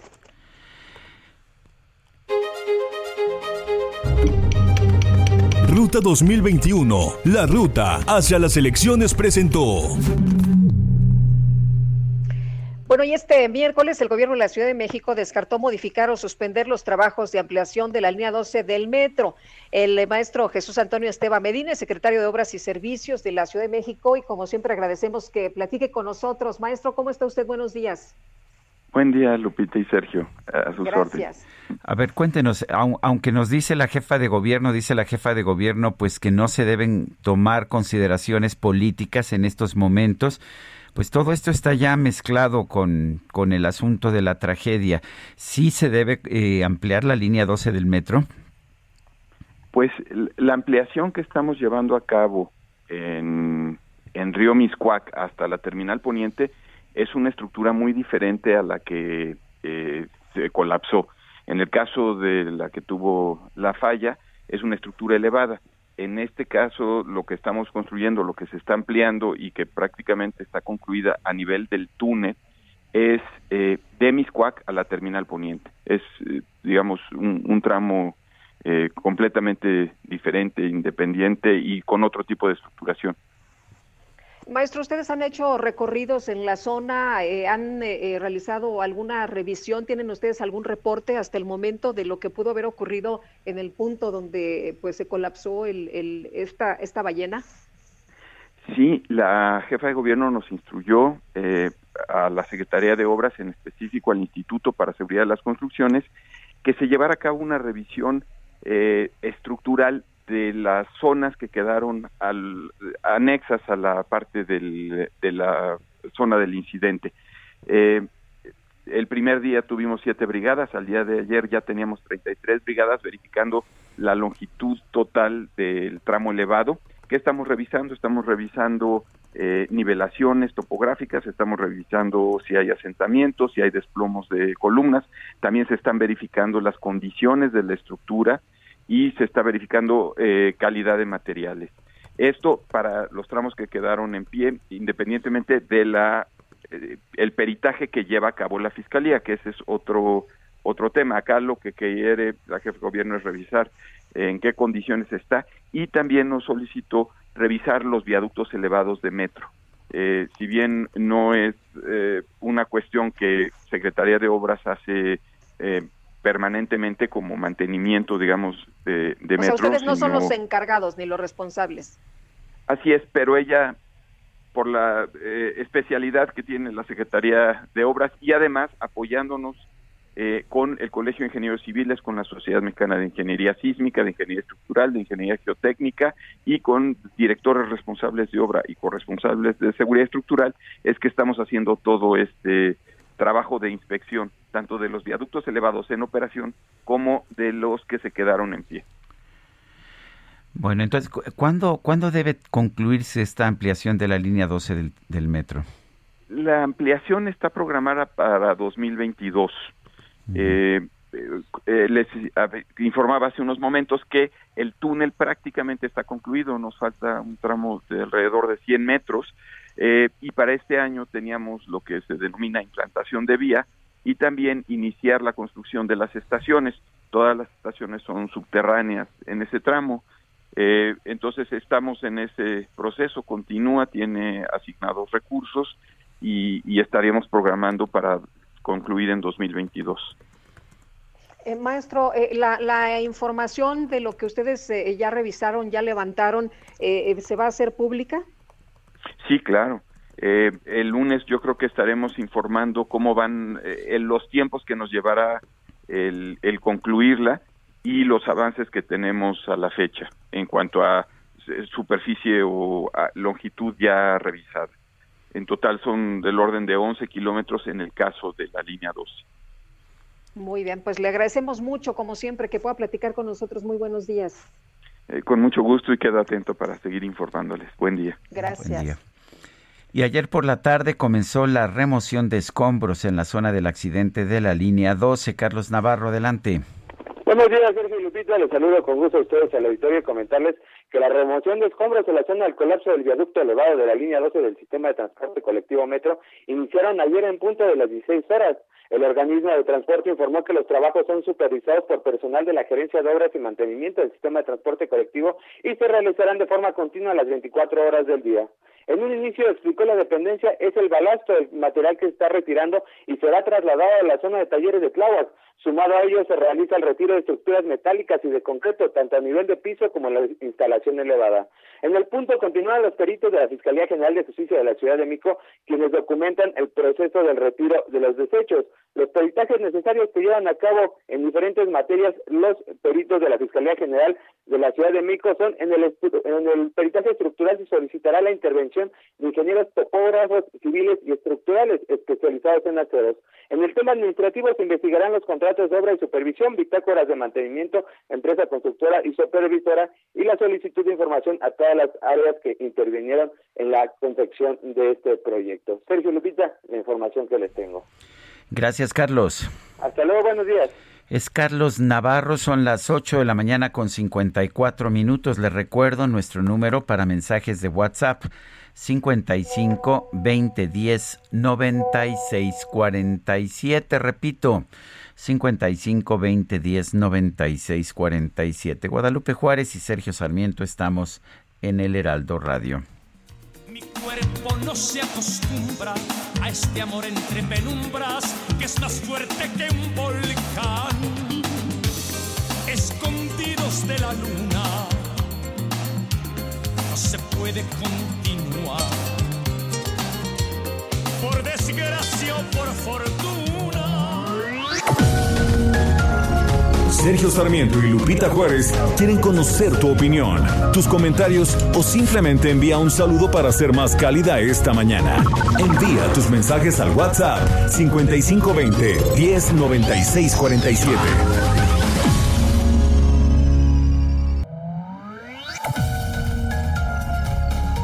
Continuamos con Sergio Sarmiento y Lupita Juárez por El Heraldo Radio.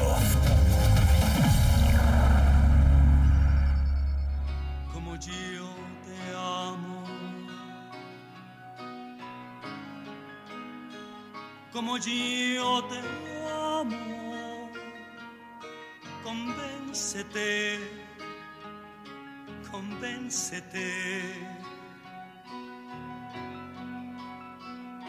Nadie te amará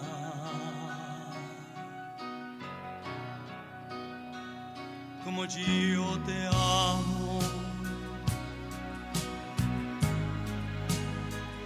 como yo te amo. Olvídate, olvídate.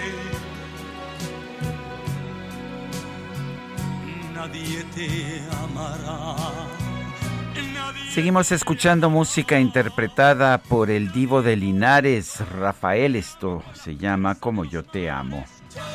Te amo con el ímpetu del viento, yo te amo en la distancia y en el tiempo, yo te amo con mi alma y con mi carne, yo te amo Y tenemos mensajes de nuestro público. Guadalupe, adelante. Ay, dicen algunas personas del auditorio que se acuerdan de estas canciones cuando eran niños y las coreografías que montaban. Qué divertido. Oye, pues sí, muchos recuerdos, ¿no? Pues yo lo único que te puedo decir es que aún detrás de los cubrebocas yo veo que todos la están cantando aquí. Me imagino. Sobre todo Angelina. No sabía yo que fuera sí. tan romántica, Es Angelina. pero es súper fan. Oye, nos dice Ignacio Fonseca Rendón, este gobierno se caracteriza por mentiras e ineptitud igual a muertes por COVID, austeridad y falta de mantenimiento a las líneas del metro, igual a más muertes, falta de medicamento, igual a más muertes por cáncer, no respetar los acuerdos con la inversión extranjera, no brindar apoyos a las empresas, igual a más desempleo y más pobreza. Lo anterior significa un rezago A ver, se nos fue, se nos fue la voz de Guadalupe, eh, Guadalupe Juárez. Aquí ando, aquí ando. Eh, eh, ¿Ya nos escuchas, Guadalupe? Sí, sí. Ah, te, perdón. te decía que, que bueno, pues esta persona dice que lo anterior significa un rezago que llevará muchos años para la recuperación. Bueno, otra persona nos dice, me encanta Adel, pero también Rafael, muchas gracias por la música de todos los días. Lorena Quirós. Buen día, Sergio Lupita. Estoy muy indignada por los hechos del metro. ¿Por qué ahora les están pidiendo los insumos para los heridos del metro? Recuerdo que no tiene mucho que a un médico lo encarcelaron por pedir medicina. ¿No se supone que es constitucional garantizar los medicamentos e insumos más aún en siniestros, en obras gubernamentales? Es lo que nos dice Leticia Ortega. Bueno, pues eso es de lo que se quejaba ayer algunas de las familias de los, eh, de los heridos, ¿no? Que están en hospitales y que no habían recibido atención ni acercamiento con ninguna de las autoridades y decían que encima de la tragedia que están viviendo, los médicos les decían que no hay insumos para operar a sus eh, familias, a los heridos. Bueno, y vamos con Jorge Andrés Castañeda, nuestro analista político, lo tenemos ya conectado en estos momentos. Jorge Andrés, ¿qué nos tienes esta mañana? Adelante. Hola Sergio, muy buenos días, Lupita, muy buenos días, muy ¿Cómo bonita la estás? Buenos música como siempre. bueno, para empezar digo, eh, como todos, nos, eh, un pésame a los familiares de las personas que perdieron la vida en este accidente, bueno, no, en esta tragedia que sucedió en el metro. Eh, es verdaderamente inverosímil para mí lo que estamos viendo en este gobierno y que sobre todo nadie renuncie, que todos se queden en su puesto como si fueran inmaculados. Pero bueno, hoy me gustaría platicar de un tema internacional. Eh, y es muy interesante lo que está pasando en los últimos días respecto a las patentes de las vacunas contra el COVID-19. Y una salida tenemos y ya estamos, digamos, viendo la luz al final del túnel, es la vacuna. Y vemos la tragedia que está pasando en India, que por cierto, nada más hay que ponerlo en contexto. Si India tuviera el exceso de mortalidad que tenemos nosotros, estaríamos hablando de 5 millones de muertos. Estuvo peor lo que vivimos en México, aún que lo que está pasando en India. Pero bueno, el día de ayer, eh, la representante ante la Organización Mundial de Comercio del gobierno de Joe Biden presentó, digamos, el apoyo del gobierno de- del presidente Biden para que las grandes empresas eh, farmacéuticas, principalmente Pfizer, BioNTech, Novavax y Moderna, liberen las patentes de las vacunas para que las pueda tener todo el mundo. Ha habido una discusión en los últimos días, en las últimas semanas, sobre qué hacer al respecto. Eh, y parecería muy sencillo pensar que lo que hay que hacer es que estas empresas liberen sus patentes. Pero también tenemos que recordar, y yo sé que en esto te va a gustar, Sergio, que pues estas empresas dedicaron miles de millones de dólares a, investigación que les permitió llegar a esta vacuna, no hoy, durante los últimos 30 años. Eh, y pues digamos, lo hicieron y seguirán haciendo, y seguirá habiendo avances en la medicina, porque empresas como estas tienen, eh, digamos, la, el prospecto de grandes beneficios económicos, y ante lo cual invierten miles de millones de dólares al año en investigación. Es cierto que quizá ahorita, y yo tiendo a pensar en esa parte, habría que liberar estas patentes, pero no pensar que hay que desaparecer las patentes por completo en la investigación médica y científica, porque esto es lo que crea los incentivos para que empresas como estas hayan podido desarrollar estas vacunas, ¿no? Entonces, eh, esta, digamos, postura del gobierno de Biden sorprendió a muchísima gente porque el gobierno americano y, el- y la administración anterior de Donald Trump se habían opuesto tajantemente a liberar estas patentes. Eh, si se liberan esas patentes, mañana India podría fabricar decenas de millones de vacunas al día. Es el país que más vacunas fabrica. Antes de la eh, pandemia, digamos, fabrican casi todas las vacunas del mundo. Eh, y esto crea y tuvo un efecto ya sobre las acciones de estas empresas muy dramático. Se cayeron todas eh, los valores de Pfizer, BioNTech, Novavax y Moderna el día de ayer, después de esta petición de Estados Unidos. Vamos a ver en qué acaba esto. No, no es algo tan sencillo, eh, repito, tan trivial como podría parecer a primera vista, decir que estas empresas simplemente deberían de liberar sus patentes.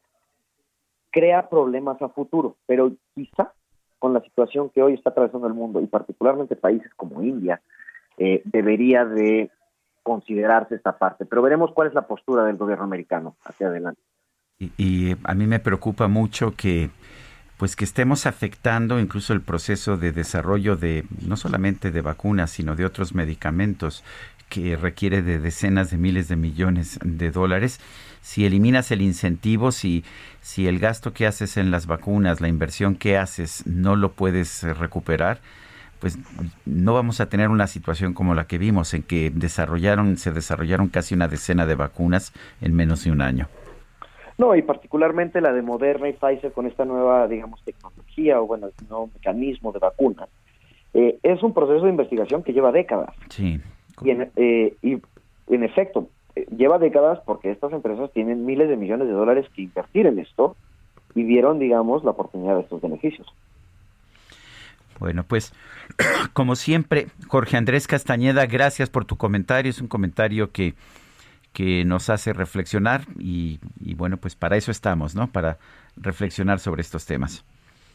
Un saludo a ustedes y a todo el auditorio y de nuevo, pues todos muy sorprendidos y como leías ahí Lupita en, con los comentarios con lo que pasó aquí el, el lunes por la noche, yo todavía la verdad es que no me lo creo. Sí. No, no, es, está tremendo, está terrible y la respuesta, ¿no? Que a veces eh, uno pensaría era, eh, sería totalmente distinta, de, inmediata. En fin, oye, por cierto que Putin ya también eh, expresó esto eh, sobre el tema que hablabas, de que también está de acuerdo con la liberación de las todo esto De y las ya lo patentes, estaremos sí. platicando. Bueno, gracias Jorge Andrés Castañeda. Son las nueve de la mañana con nueve minutos. Vamos a un resumen de la información más importante. Desde Palacio Nacional, el presidente de la República, Andrés Manuel López Obrador, agradeció a la comunidad internacional las muestras de solidaridad recibidas tras el desplome de la línea 12 del metro de la Ciudad de México.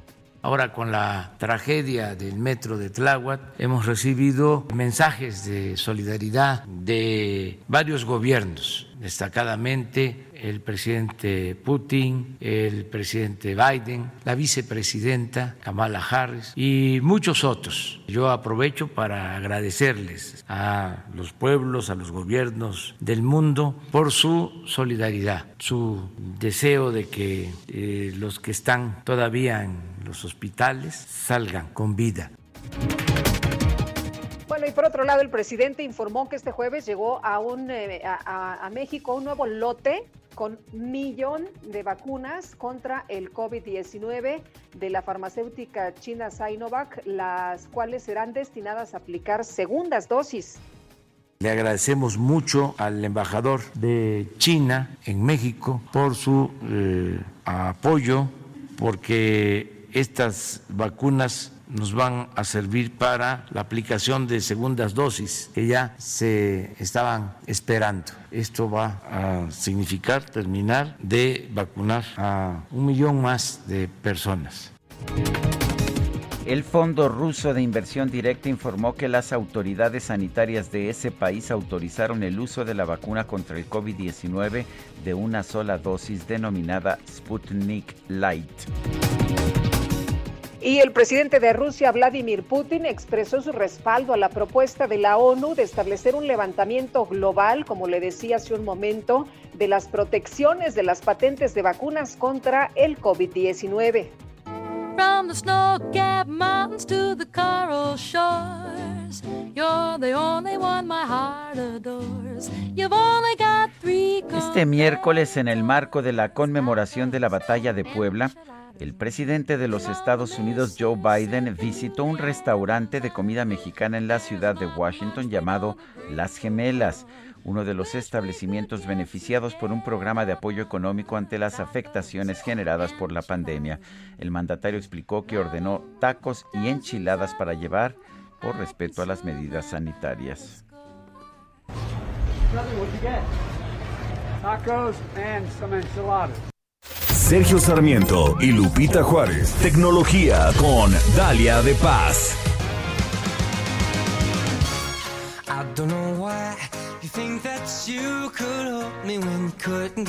Y vámonos con Dalia de Paz. Yo igual que Biden, Dalia también hubiera pedido unos taquitos, unos tacos. Unos tacos con todo y, y salsa, híjole, con lo mucho que me gustan. Sergio Lupita, muy buenos días. Y como dice la canción, es un hermoso día y es que estamos a unos días de celebrar a nuestra amada mamá.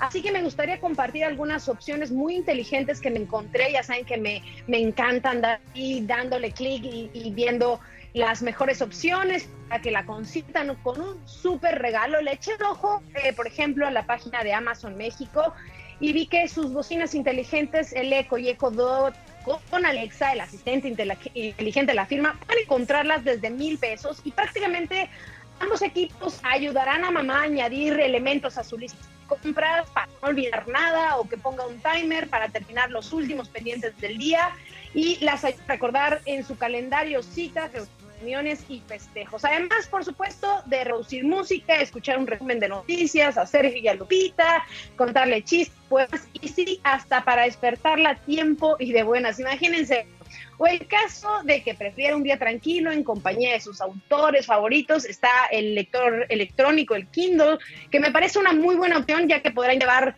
su biblioteca a todos lados sin preocuparse por el peso o espacio en su bolsa. Ahí en mis historias de Instagram, Dale de Paz, y en mi Twitter, Dale de Paz, les doy más detalles. Y otra de las marcas que este año también tiene muy buenas ofertas y dispositivos para las mamás y para todos es Huawei y precisamente me eché un clavado ya a su página, me encontré con un kit a un precio muy accesible. Se trata de un reloj inteligente, el Watch Fit, que por cierto es uno de mis smartwatches favoritos, y no solo por su diseño, sino por sus especificaciones. Y lo mejor es que viene con los nuevos audífonos con cancelación de ruido, los FreeBuds 4i, para que puedan usarlos mientras entrenan, trabajan o para ver su contenido multimedia. Y ojo aquí porque pueden usarlo con sus dispositivos Android y iOS. Este kit lo encuentran por 3.200 pesos, me parece muy, muy buen precio. Eh, también ahí en mis historias de Instagram, dale de paz, en Twitter comparto más información.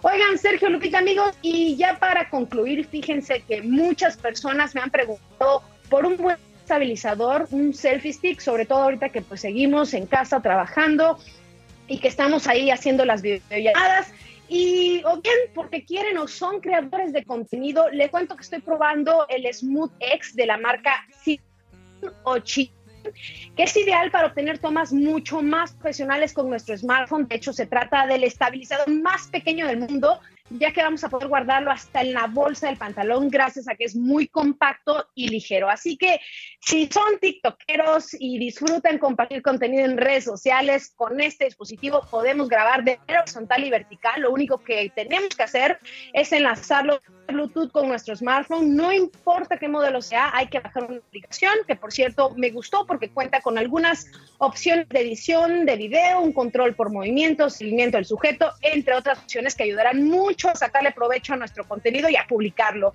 Tiene una batería de hasta cuatro horas y vamos a poder encontrar varios botones para controlar el comportamiento de este de este Smooth X para a la hora de grabar, como el zoom o alternar los modos de captura mientras estamos ahí grabando. Otro cierto es que tiene un extensor, como les comenté, con una operación similar a la de un selfie stick, así que si no estamos grabando, lo podemos usar para hacer nuestras videollamadas. Vale mucho la pena, su precio eh, parece también muy razonable, lo encuentran en la tienda online de Fullfilm y en mis historias de Instagram, Dale de Paz, también les comparto más información. Sergio Lupita, amigos, pues yo no soy mamá, pero soy mamacita y pues no sé si me quieren regalar algo. Sin duda, mi querida, mi querida Dalia. ¿Qué me vas a regalar, Sergio? Lo que tú quieras, que se te antoje. Eh, eso, pues, eso. déjame, ahorita veo la lista.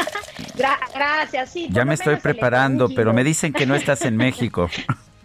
Eh, pero ya estoy en a unos días, así que no te preocupes para recibir mi Kindle, si te parece bien, o el reloj, o lo que quieran. Y les mando muchos abrazos también. Aprovecho para felicitar a mi mamá que nos sintoniza desde Tonalá, en Chiapas. Así que abrazo a todas las mamás, a todas. Claro que sí. Y a ustedes también. Nos vemos muy pronto. Además, tu, tu, madre, tu madre es un amor, mi querida Dalia. Ay, es lo mejor, Sergio. Así que la comparto con todas. con todos y con todos. Gracias, Sergio Lupita. Fuerte abrazo. Abrazo. Hasta luego, Dalia. Muy buenos días. Bueno, son las 9 con 17 minutos y, y vamos a la colaboración que más me gusta de todas, debo decir. Es la corresponsal de los cielos. Anoche se presentó un fenómeno astronómico conocido como la lluvia de estrellas del cometa Halley. Sí, del cometa Halley. A ver, doctora Julieta Fierro, astrónoma, investigadora del Instituto de Astronomía y desde hace mucho tiempo la corresponsal de los cielos de Lupita y Sergio. Explícanos qué es esto de la lluvia de estrellas del cometa Halley. Con todo gusto, es una cosa muy linda. Resulta que hay objetos que se encuentran más o menos por donde está Plutón o mucho más lejos, que también giran en torno al Sol. Algunos dan una vuelta cada 76 años, como es el caso de Halley, algunos cientos de años, algunos miles de años, etcétera. Pero los cometas está, tienen, son rocas como montañas o mucho más grandes, compuestas de hielos y rocas. Y cada vez que se acercan al Sol, pues el Sol los fractura y entre más veces pasen al torno al Sol, pues se van rompiendo más y van dejando pedacitos de cometa a lo largo de su órbita, que es el caso del cometa Halley. Cuando la Tierra atraviesa la órbita de un antiguo cometa, pues estos pedacitos caen a la atmósfera. Empiezan a caer y se friccionan con la atmósfera, así como si frotamos nuestras manos. Pero se calientan tanto e que incendian a la atmósfera los rodea y producen lo que se conoce como estrellas fugaces. Es decir, las estrellas fugaces son objetos que caen del cielo que parecen estrellas que se mueven y en el caso de estos fragmentos de cometas, pues caen cientos por hora y por eso se llaman lluvias de estrellas. Se llaman acuáridas porque parecen surgir de la constelación de Acuario. Pero no se preocupen, se pueden ver de aquí al 28 de mayo, en la madrugada la mala suerte es que es poca de lluvia. ha estado lloviendo durísimo, doctora, y muy nublado además. y además conforme nos acordemos. Sí, conforme nos sí, conforme nos conforme nos acerquemos al 28 de mayo, pues la luna va, va a ir creciendo y va a evitar que se vean los la lluvia de estrellas. Ahora, lo que es interesantísimo es que también caen a la luna y si caen del lado noche de la luna, pues se quedan enterrados y cuando sale el sol se empiezan a evaporar y producen como geysers de vapor de agua en la luna. Así es que también a la luna le toca y le tocan más porque se entierran en su superficie. No se desintegran totalmente. O sea que, que mejor me voy a Baja California donde no hay este lluvias en esta época para ver ese fenómeno. Pues y aprovechas para irte a poner la vacuna a San Diego. Adelante. ya, me puse la primera dosis aquí en la colonia Roma de la Ciudad de México, en el Instituto Benito Juárez. Espléndido y espero que pronto te pongas la segunda. Estoy Acuérdate que tiene efectos secundarios. Sí, me, estoy muy consciente. La, primera dosis no me afectó gran cosa, pero estoy muy consciente. No, pero la segunda sí, pero ya sabes que en un par de días la libertad. No lo asuste, doctora. No, ya, ya estoy aquí. Ya, ya sabe Carlita, nuestra productora, que que si este me pongo malito me tomo un día, ¿verdad? Nunca me he tomado un día de, de descanso, ¿verdad? Creo que nunca. Yo creo que no, pero bueno, qué bueno, porque así nos alegra la existencia a todos los fans y los Doctora, por supuesto. Muchas gracias. Oiga, doctora, una pregunta. hace, muchos años la gente veía estas eh, bolas de fuego que caían del, cielo y causaban mucho terror. Ahora lo que vemos son espectáculos maravillosos. ¿Cómo, cómo se ven estas, eh, estas estrellas? ¿Se ve como, como estrellas fugaces estas de, y de esas que ve uno ve una estrella en el cielo y dice, ay, una estrella fugaz, así. Pero en lugar de ser una de vez en cuando, pueden ser cientos por hora. Las bolas de fuego siguen cayendo, por ejemplo, la chatarra espacial, cuando cae a la atmósfera, pues se incendia y a veces los fragmentos enteros caen y a veces se desintegran en el camino, que es lo ideal, por eso se avienta la chatarra espacial a la Tierra pero hay cosas, hay ecuaciones que no se consume totalmente. O que falla el reingreso y en lugar de caer en el Océano Pacífico, pues caen cerca de ciudades, en fin. Bueno, pues y va a haber más por el, por estos este, enjambres de satélites de comunicación. Pues doctora Julieta Fierro, astrónoma, investigadora del Instituto de Astronomía y sobre todo corresponsal de los cielos. Gracias por siempre comentarnos estas cosas. Y siempre es un placer. Que estén muy bien, que se sigan cuidando. Adiós. Gracias, doctora. Muy buenos días. Igualmente. Ay, Oye, me, y- me encanta la doctora Fierro. No puedo, Sí, no puedo evitarlo. Me parece sensacional, me parece maravillosa. Oye, ¿y cómo te platica todo tan, Sí. tan simple? ¿Te imaginas que- haber tenido que a la doctora, uno? a la doctora Fierro como maestra? Uf. No, qué hombre, ha de haber sido un agasajo. Y nosotros la tenemos de vez en cuando, así que, Pues sí. de verdad, hay que, hay que disfrutarla. Así, Oye, así y- como tenemos un corresponsal de la ecología, el Químico Guerra, tenemos nuestra corresponsal de los cielos. y un corresponsal de lo que sucede en las calles, Gerardo Galicia, varios. desde el Eje 1 Norte. ¿Cómo estás, mi querido Gerardo? Muy bien, Lupita, Sergio. Fíjate que tenemos reporte importante en esta zona. Se generó un enorme socavón debido a las fuertes lluvias que hemos tenido en las últimas horas, pero es un socavón, para darnos una idea, mide 30 metros de largo, cerca de 7 de ancho y por lo menos 4 de profundidad. Esto está obligando a los trabajadores del gobierno capitalino a cerrar ya la circulación del eje 1 norte. Esto ocurre si dejan atrás el eje 3 oriente y se dirigían al aeropuerto, ya no van a poder utilizar el eje 1 norte por esta oquedad. Habrá que tomarlo en cuenta, buscar vías alternas. El eje 2 sur, la calzada Ignacio Zaragoza van a ser buenas opciones. Y hace algunos momentos nos movimos de ese punto hasta la alcaldía de Venustiano Carranza, justo en la colonia del parque. Lamentablemente, una persona fue ejecutada a plena luz del día, un hombre de aproximadamente 30 años de edad. Esto ocurre en la calle 1906 y Lorenzo Boturini. Para mayor referencia a dos, tres calles que llegar a su cruce con la avenida Congreso de la Unión, por eso tenemos fuerte presencia policíaca, hay que manejar con mucha precaución. Y por lo pronto, el reporte. Gracias, Gerardo. Hasta luego. Son las 9 de la mañana con 24 minutos. Guadalupe Juárez y Sergio Sarmiento estamos en el Heraldo Radio. Regresamos. Te amo en la distancia y en el tiempo. Yo te amo con mi alma y con mi carne. Yo te amo como el niño a su mañana.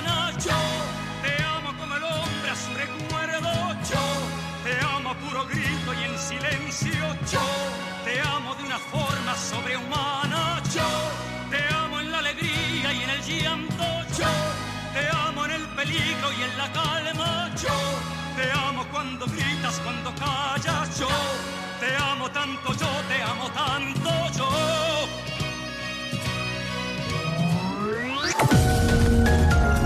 Sergio Sarmiento y Lupita Juárez quieren conocer tu opinión, tus comentarios o simplemente envía un saludo para hacer más cálida esta mañana.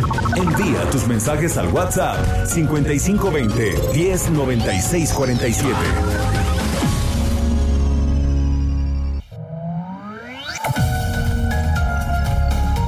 Continuamos con Sergio Sarmiento y Lupita Juárez por El Heraldo Radio.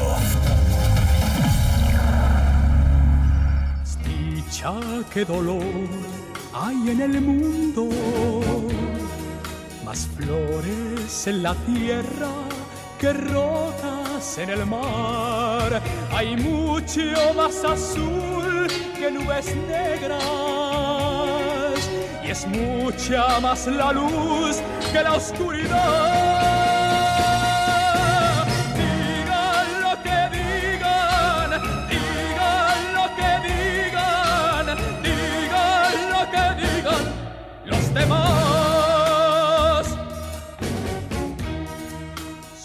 Digan lo que digan. Casi un himno, ¿verdad? Casi un himno de libertad.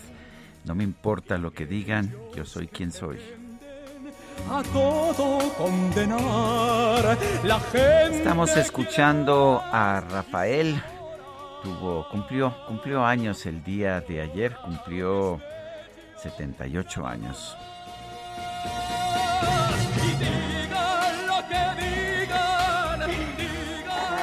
Oye, lo que me escriben inmediatamente, yo soy quien soy y no me parezco a Naiden. Bueno, Claro. o lo que es lo mismo. Bueno, oye, Raúl Andrade nos dice, ¿qué pasa con las personas que van a cumplir 50 inmediatamente después de la vacunación? No están en rango de 50 a 59.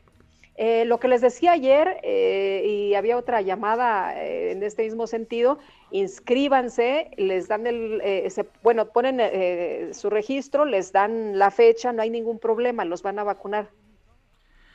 Y dice otra persona, está muy bien que venga a México Kamala Harris con toda su comitiva, pero si la relación con Estados Unidos fuera realmente inmejorable, quien vendría sería Biden. AMLO tiene mucho que hacer. Para aprovechar las relaciones con los Estados Unidos. Es Jorge Jurado. Oye, me están informando en estos momentos que ya está el acceso norte eh, abierto, ya están ingresando los usuarios. Esto en la línea amarilla. Se acordarán que muy temprano nos hablaban de que estaba inundada esta entrada, esta eh, zona de la estación de la raza en línea 5. Bueno, pues el eh, metro informó ya que esta mañana se realizaron maniobras para el retiro de agua acumulada en pasillos de acceso a la estación La Raza. permanecieron cerrados desde el inicio del servicio. El servicio de trenes de la línea 5 nunca se interrumpió, pero bueno, por lo pronto lo que nos están diciendo es que ya está ingresando la gente, está abierto el acceso norte. Son las 9 de la mañana con 33 minutos. ¿Nos escucha? ¿Nos escucha? Perfectamente. La micro deportiva. Que te ruegue quien te quiera. Máteme ese recuerdo de ese amargo amor. Ah. Que yo no lo voy a hacer. Y te vas a quedar queriendo, chiquitita.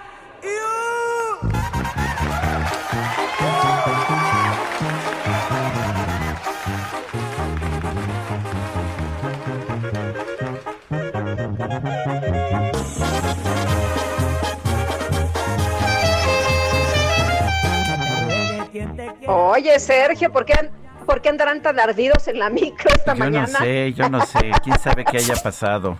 Pues ganó el Cruz Azul, ¿no? A lo mejor por eso. Bueno, a ver, Julio Romero, cuéntanos, ¿qué nos tienes esta mañana? ¿Cómo están, Sergio, Lupita, amigos del auditorio? Qué placer saludarles la mañana de este jueves. Lo que pasa es que ya le cobraron la pensión al DJ Cachán Chique y él tenía ahorrada esa lana para unas chelas del fin de semana, pero ya le cobraron, entonces va a tener que pagar. Bueno, vamos con información deportiva. Vámonos con información deportiva este jueves. El Chelsea, el Chelsea se clasificó a la gran final de la Champions League al vencer 2 por 0 al Real Madrid y con un global de 3 por 1 se estarán midiendo al Manchester City en una final 100% inglesa. Al duelo de vuelta de esta semifinal, ambos conjuntos llegaron empatados a un gol, pero los llamados Blues tuvieron la contundencia suficiente para eliminar al Madrid. Por lo pronto, el técnico de los españoles, Zinedine Zidane, tendrá que enfocarse ahora por el título de liga en España, pues esto lo aseguró en la conferencia de prensa y lo escuchamos a continuación.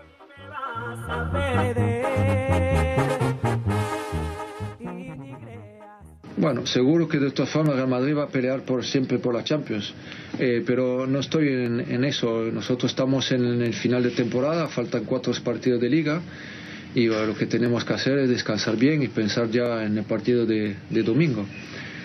Y el resto se verá después. No está tan fácil. Al momento el equipo del Madrid no tiene un solo título y solamente le puede quedar el de liga y esto si el Atlético Madrid lo permite. Y los equipos mexicanos hicieron válida la condición de local y se clasificaron a las semifinales del torneo de campeones de la CONCACAF. El América derrotó 3 por 1 al Timbers de Portland y finalizaron el compromiso 4 por 2. Por su parte, el Monterrey goleó 3 por 0 al Columbus Crew en el llamado Gigante de Acero y también está en la siguiente ronda. El conjunto regiomontano parece enderezar el camino luego de cerrar el torneo de manera irregular, reconoció el técnico Javier Aguirre. Llegaste, de mí arrancaste tanto dolor.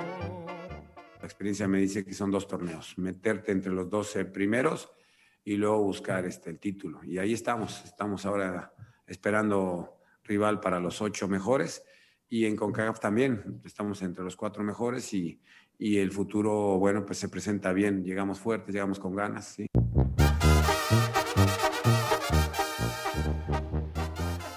Bueno, Monterrey no tendrá actividad este fin de semana, se clasificó dentro de los primeros cuatro y espera rival ya para la liguilla. Este fin de semana pues habrá el famoso repechaje. En otras cosas, Rodrigo Diego López clasificó en el séptimo lugar a las semifinales del trampolín de tres metros individual varonil dentro de la Copa del Mundo de Clavados que se desarrolla en el centro acuático de Tatsumi, allá en Tokio. Este resultado es histórico, ya que le da a nuestro país la plaza número 12 en la disciplina y por primera vez México competirá con equipo completo en los Juegos Olímpicos de Tokio. Solamente tres países han logrado calificar a sus 12 saltadores a la justa veraniega. Son China, la Gran Bretaña y ahora México. México con carro completo para los Juegos Olímpicos en clavados, una disciplina que históricamente ha entrenado grandes resultados, pues ahora se va con equipo completo, un total de 12 saltadores. Ahora hay que ponerle nombre a esas plazas. Bueno, en otras cosas también, John Mims de los Orioles de Baltimore logró el tercer juego sin hit ni carrera en lo que va de la temporada en el béisbol de las grandes ligas al vencer seis carreras por cero a los marineros de Seattle. Rebasamos apenas el mes de actividades y ya hay tres juegos sin hit ni carrera. Mims lanzó toda la ruta, pero se le escapó el juego perfecto en la tercera entrada, ya que luego de ponchar a Sam Haggerty, el disparo no fue controlado por el catcher y pudo, pudo llegar a la primera base envasado por Wild Pitch. Ponchó a dos enemigos. En este duelo, el mexicano Ramón Urias batió de 3-1 con una producida y atrapó el out 27 para estos Orioles de Baltimore. Así es que existía esta confusión porque en los números pues no, no, se, no se lograba detectar cuál era, pero efectivamente fue un ponche con wild pitch y pues envasó el corredor en la primera base. Bueno, en otro resultado, los Yankees vencieron 6 por 3 a los Astros de Houston con trabajo de relevo de Luis César, dos tercios de entrada con una sola base por bolas. Buen trabajo de Luis César en el triunfo de los Yankees. San Luis venció cuatro carreras por una a los Mets de Nueva York. Giovanni Gallegos, una entrada completa, un ponche, logró el hold para San Luis, mientras que Filadelfia, 5 por 4 sobre los cerveceros de Milwaukee. Luis Urias entró de emergente y batió uno nada para los cerveceros. Mientras que en la Liga Mexicana de Béisbol siguen las presentaciones de los equipos de cara a la campaña que estará arrancando el próximo 20 de mayo. Tocó el turno para los sultanes de Monterrey, que a decir de su manager Omar Rojas, son serios candidatos en la zona norte. y cada una de tus penas. Y las expectativas con el equipo, creo que tenemos una base muy, muy importante para, para poder este, ser, ser el, equipo vencer en, en, la liga. Creo que hay grandes equipos se han preparado muy bien. He estado viendo roster de, equipos del sur y de aquí del norte. Creo que va, a haber un, un, muy buen nivel de la liga. Pero yo hablando de mi equipo, este, veo un equipo mucho, muy competitivo, con mucha profundidad en todas sus áreas.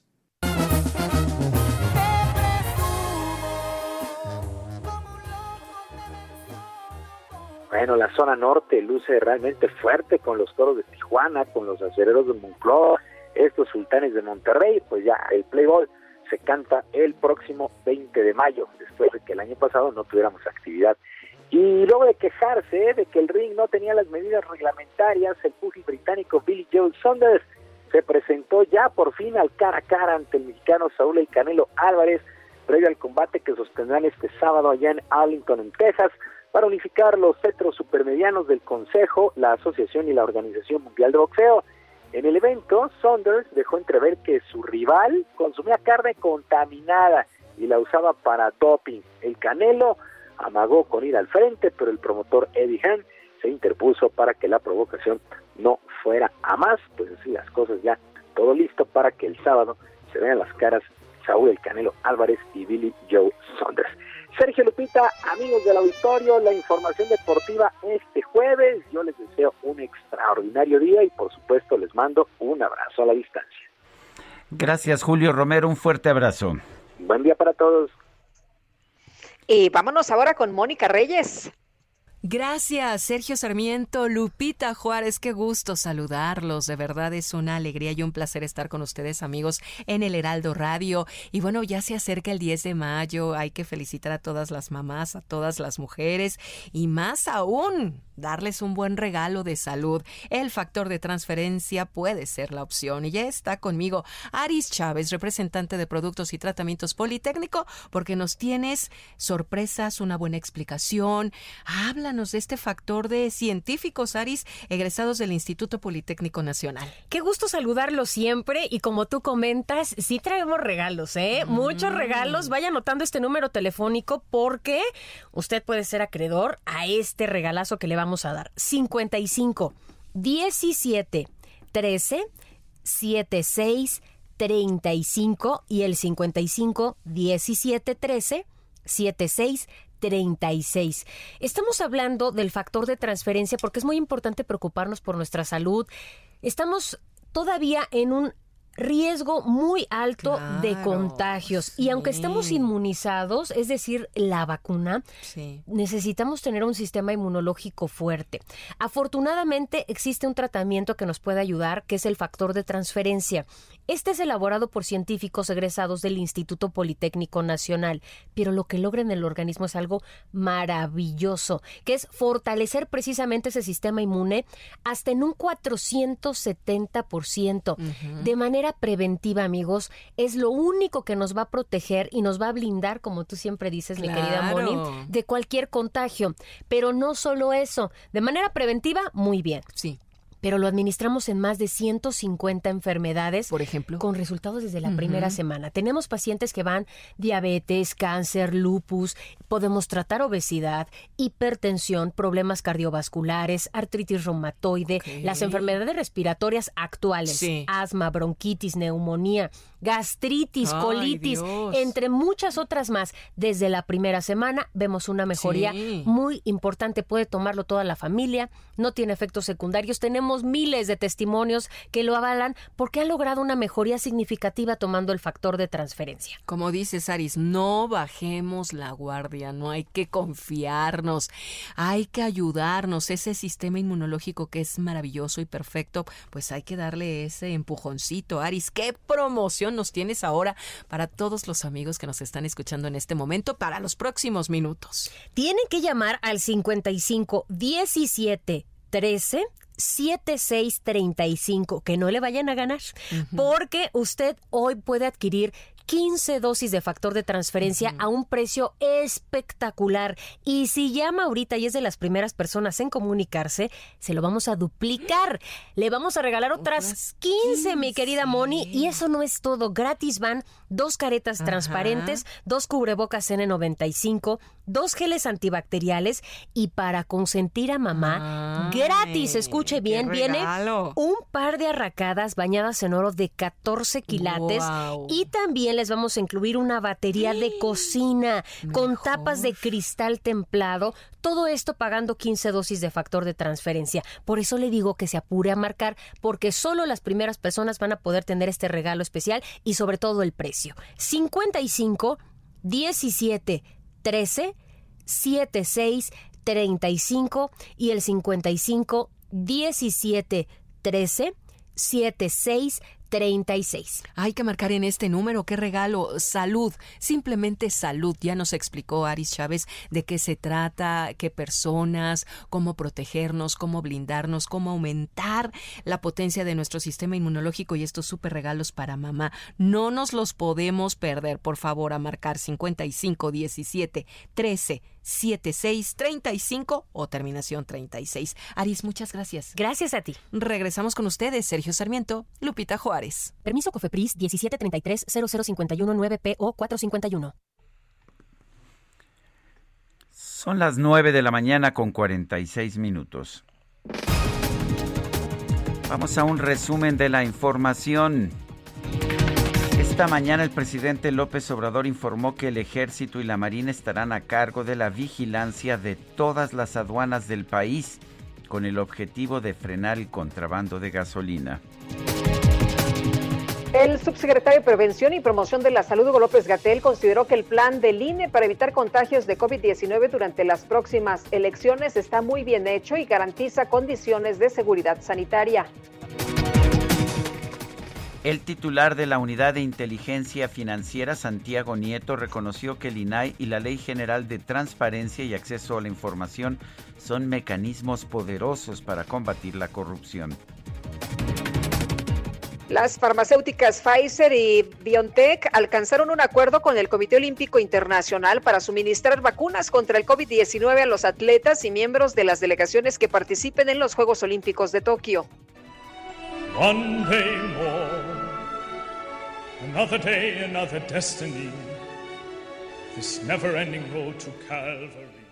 El gobernador de Nueva York, Andrew Cuomo, anunció que después de un año y medio de permanecer cerrados por la pandemia de COVID-19, los teatros de Broadway podrán subir el telón a partir del próximo 14 de septiembre, con el 100% de su capacidad de aforo.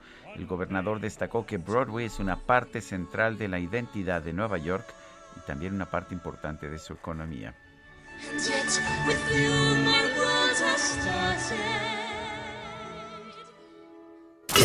Gastrolab con el chef Israel Arechiga. ¿Qué crees? Otra vez vino a verme el ¿Ah, chef sí? Israel Arechiga. Además, Ay, además comí pues- el Ceru de Revolución, el de San Ángel ayer, debo reconocer que me mandó Ah, ahí un qué delicia, qué delicia. Qué gusto, buenos días. Hola Lupita, ¿cómo estás? Todo el auditorio. Bien. Pues bueno, para que, para que Sergio no diga que, que él no lo consiento, pues ya me tocó venir a pasar lista dos veces a la semana, porque este últimamente lo había tenido un poco abandonado. Pero bueno, pues eh, hoy le traje un platito de papaya, algo muy, muy ligerito, muy rico para desayunar. Y es que hoy les voy a hablar de la papaya, porque justo eh, es una fruta de origen centroamericano e incluso de origen, todavía se debate si es de origen mexicano en la parte del sureste, pero bueno, el chiste es de que es una fruta que, que al final contiene más vitamina C que una naranja y tiene menos carbohidratos que una manzana. Ayer justo que hablamos de la manzana y, y- cómo la manzana nos mantiene alejados del doctor. Bueno, pues la papaya también es una fruta eh, que es una buena aliada para la alimentación. Y bueno, al final la historia de cómo, de cómo se riega por todo el mundo es muy curiosa, porque antes, de mil, antes del 1500, pues la papaya únicamente estaba en esta zona, pero posteriormente eh, los españoles la llevan a Panamá, después los portugueses le empiezan a llevar por todo el mundo, llega a Indonesia, llega a la India y al día de hoy la India es el mayor productor de papaya en el mundo. E incluso para la cocina india y la cocina tailandesa, la papaya pero verde eh, es muy consumida, es, una de las, es uno de los pilares de la gastronomía. Y bueno, otro de los datos curiosos es que antes de que, de que llegaran los españoles, eh, en Tenochtitlán a la papaya se le conocía como chichihualtzapotl, que es un zapote nodriza, así es como se le llamaba, y después toman el nombre maya, que es zapote jaspeado, que es papaya, ¿no? Y ya después el nombre se, se- empieza a extender por todo el mundo, y en algunos países se le conoce como papau o pau pau, ¿no? Entonces, pues esta es, esta es una fruta que, que hay que consumir. Otro de los datos curiosos es que tiene una enzima llamada papaína, y esa papaína es la que ayuda a que se pueda digerir mejor, sobre todo la- eh, lo- los, los alimentos de origen animal, ¿no? Entonces incluso se, se usa como, como ablandadores e incluso también se usa para la industria cervecera la papaína y es una industria que ha generado muchísimo dinero en los últimos años porque es una enzima natural que, que ha beneficiado mucho. Y bueno, pues como todos los jueves, recordarles que mañana viernes sale la edición impresa de El Heraldo de México, Gastrolab, para que le echen un buen ojo. Y sábados y domingos en punto de la una de la tarde, pues Gastrolab Radio estaremos hablando del Día de las Madres, de una cocinera muy buena mexicana, de nuestra querida Elena Reigadas. Y bueno, pues más cosas hay alrededor de la gastronomía. Muy bien, se me antojó una papaya, por supuesto. ¿Qué tal la papayita Maradol? Pues aquí mi querido Sergio, mi querido Sergio se la la se- que me dio. tiró abajo de la mesa porque este ya estaba así el plato. Sí, este, me, lo, me lo comí con rapidez, que es común, le tiene, le pusiste miel más estas, no es, este... Granolita, un poquito de Granolita, granola. Ah, qué granola. rico. Y, y un poquito de miel, nada más. Oye, qué rico, qué rico, pero la semana que entra será posible un menudito. Ah, bueno, pues eh, lo, lo anotaremos ahí en el buzón de sugerencias y este y ya intentaremos llegar para, para desayunar un buen menudo. Muy bien, muchas gracias. Un fuerte abrazo, Lupita. Un abrazo, buenos días. La verdad es que me hace feliz aquí el, el chef. Me Arechiga. imagino. Bueno, gracias Israel. Son las 9 con 51 minutos. Vamos a las calles de la Ciudad de México. Augusto Atempa, adelante. Lupita, les platico que ya tenemos presencia de manifestantes a la altura de Isabel la Católica y, a la- y el cruce con Isosaga, Son eh, aproximadamente unas 200 personas quienes van a marchar hacia el Zócalo Capitalino. Tenemos ya un dispositivo de seguridad por parte de la Secretaría de Seguridad Ciudadana para poder desviar a todas estas automovilistas que en este momento se ven afectados. Esto poco a poco comienza a afectar cada vez más a los automovilistas que van sobre eh, Izazaga y que buscan llegar hacia la avenida Chapultepec. Como una alternativa pueden eh, utilizar eh, las calles del centro histórico, las calles aledañas, para poder llegar, para poder desviar de este punto y llegar hacia la avenida Chapultepec. Poco a poco se va a ir restableciendo la circulación, pero por lo pronto este permanece este bloqueo, hay que tenerlo en cuenta. Sergio Lupita, mi reporte. Augusto Atempa, gracias. Muy buenos días. Y vámonos ahora con Gerardo Galicia. Gerardo, ¿qué más tenemos? Regresamos a la zona del socavón, mi querida Lupita, Sergio, y tenemos cada vez más presencia de equipos de emergencia en este punto. Ya el eje 1 norte queda completamente cerrado, ya no hay paso para nuestros amigos que dejan atrás el eje 3 oriente y pretendían llegar hasta el aeropuerto internacional de la Ciudad de México. Este enorme socavón se genera justo a la altura de su entronque con la avenida Iztaccíhuatl, así que por este motivo se van a topar ya con la presencia de elementos de la policía capitalina. Si se dirigen hacia el aeropuerto, hay que buscar Avenida Osanía, la avenida Iztaccíhuatl y también la calzada de Ignacio Zaragoza como posibles opciones y se está analizando, Lupita, Sergio, se cierra el otro sentido del eje 1 norte, toda vez que eh, justo por debajo de esta caverna mide cerca de 30 metros de longitud, así que si en los próximos minutos se cierra el otro sentido del eje 1 norte, lo estaremos informando oportunamente. Por lo pronto el reporte, seguimos muy pendientes. Muchas gracias, muchas gracias Gerardo, hay que tener cuidado entonces. Buenos días. Excelente mañana. Bueno, y se nos acabó el tiempo, Guadalupe y se ha ido muy rápido la semana, Oye, pero, sí, pero el programa de hoy se fue rapidísimo, por lo menos a mí se me fue muy rápido. Como agua se nos eh, pasó rapidito también este programa y bueno, nos escuchamos mañana a la... ¿Qué pasó? ¿Ya están celebrando? Ya, ya. Es Bueno, jueves, ¿no? Es jueves. Es jueves. Ay, ese Quique, ese Quique, qué barbaridad.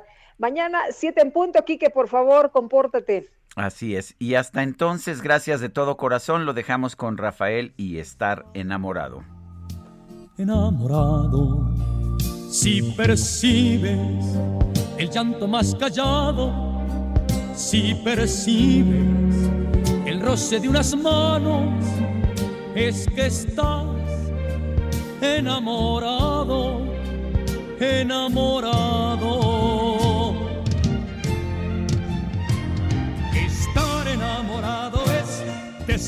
Lo bella que es la vida. Estar enamorado es confundir la noche con los días. Estar enamorado es caminar con alas por el mundo. Estar enamorado es Heraldo Media Group presentó Sergio Sarmiento y Lupita Juárez por El Heraldo Radio.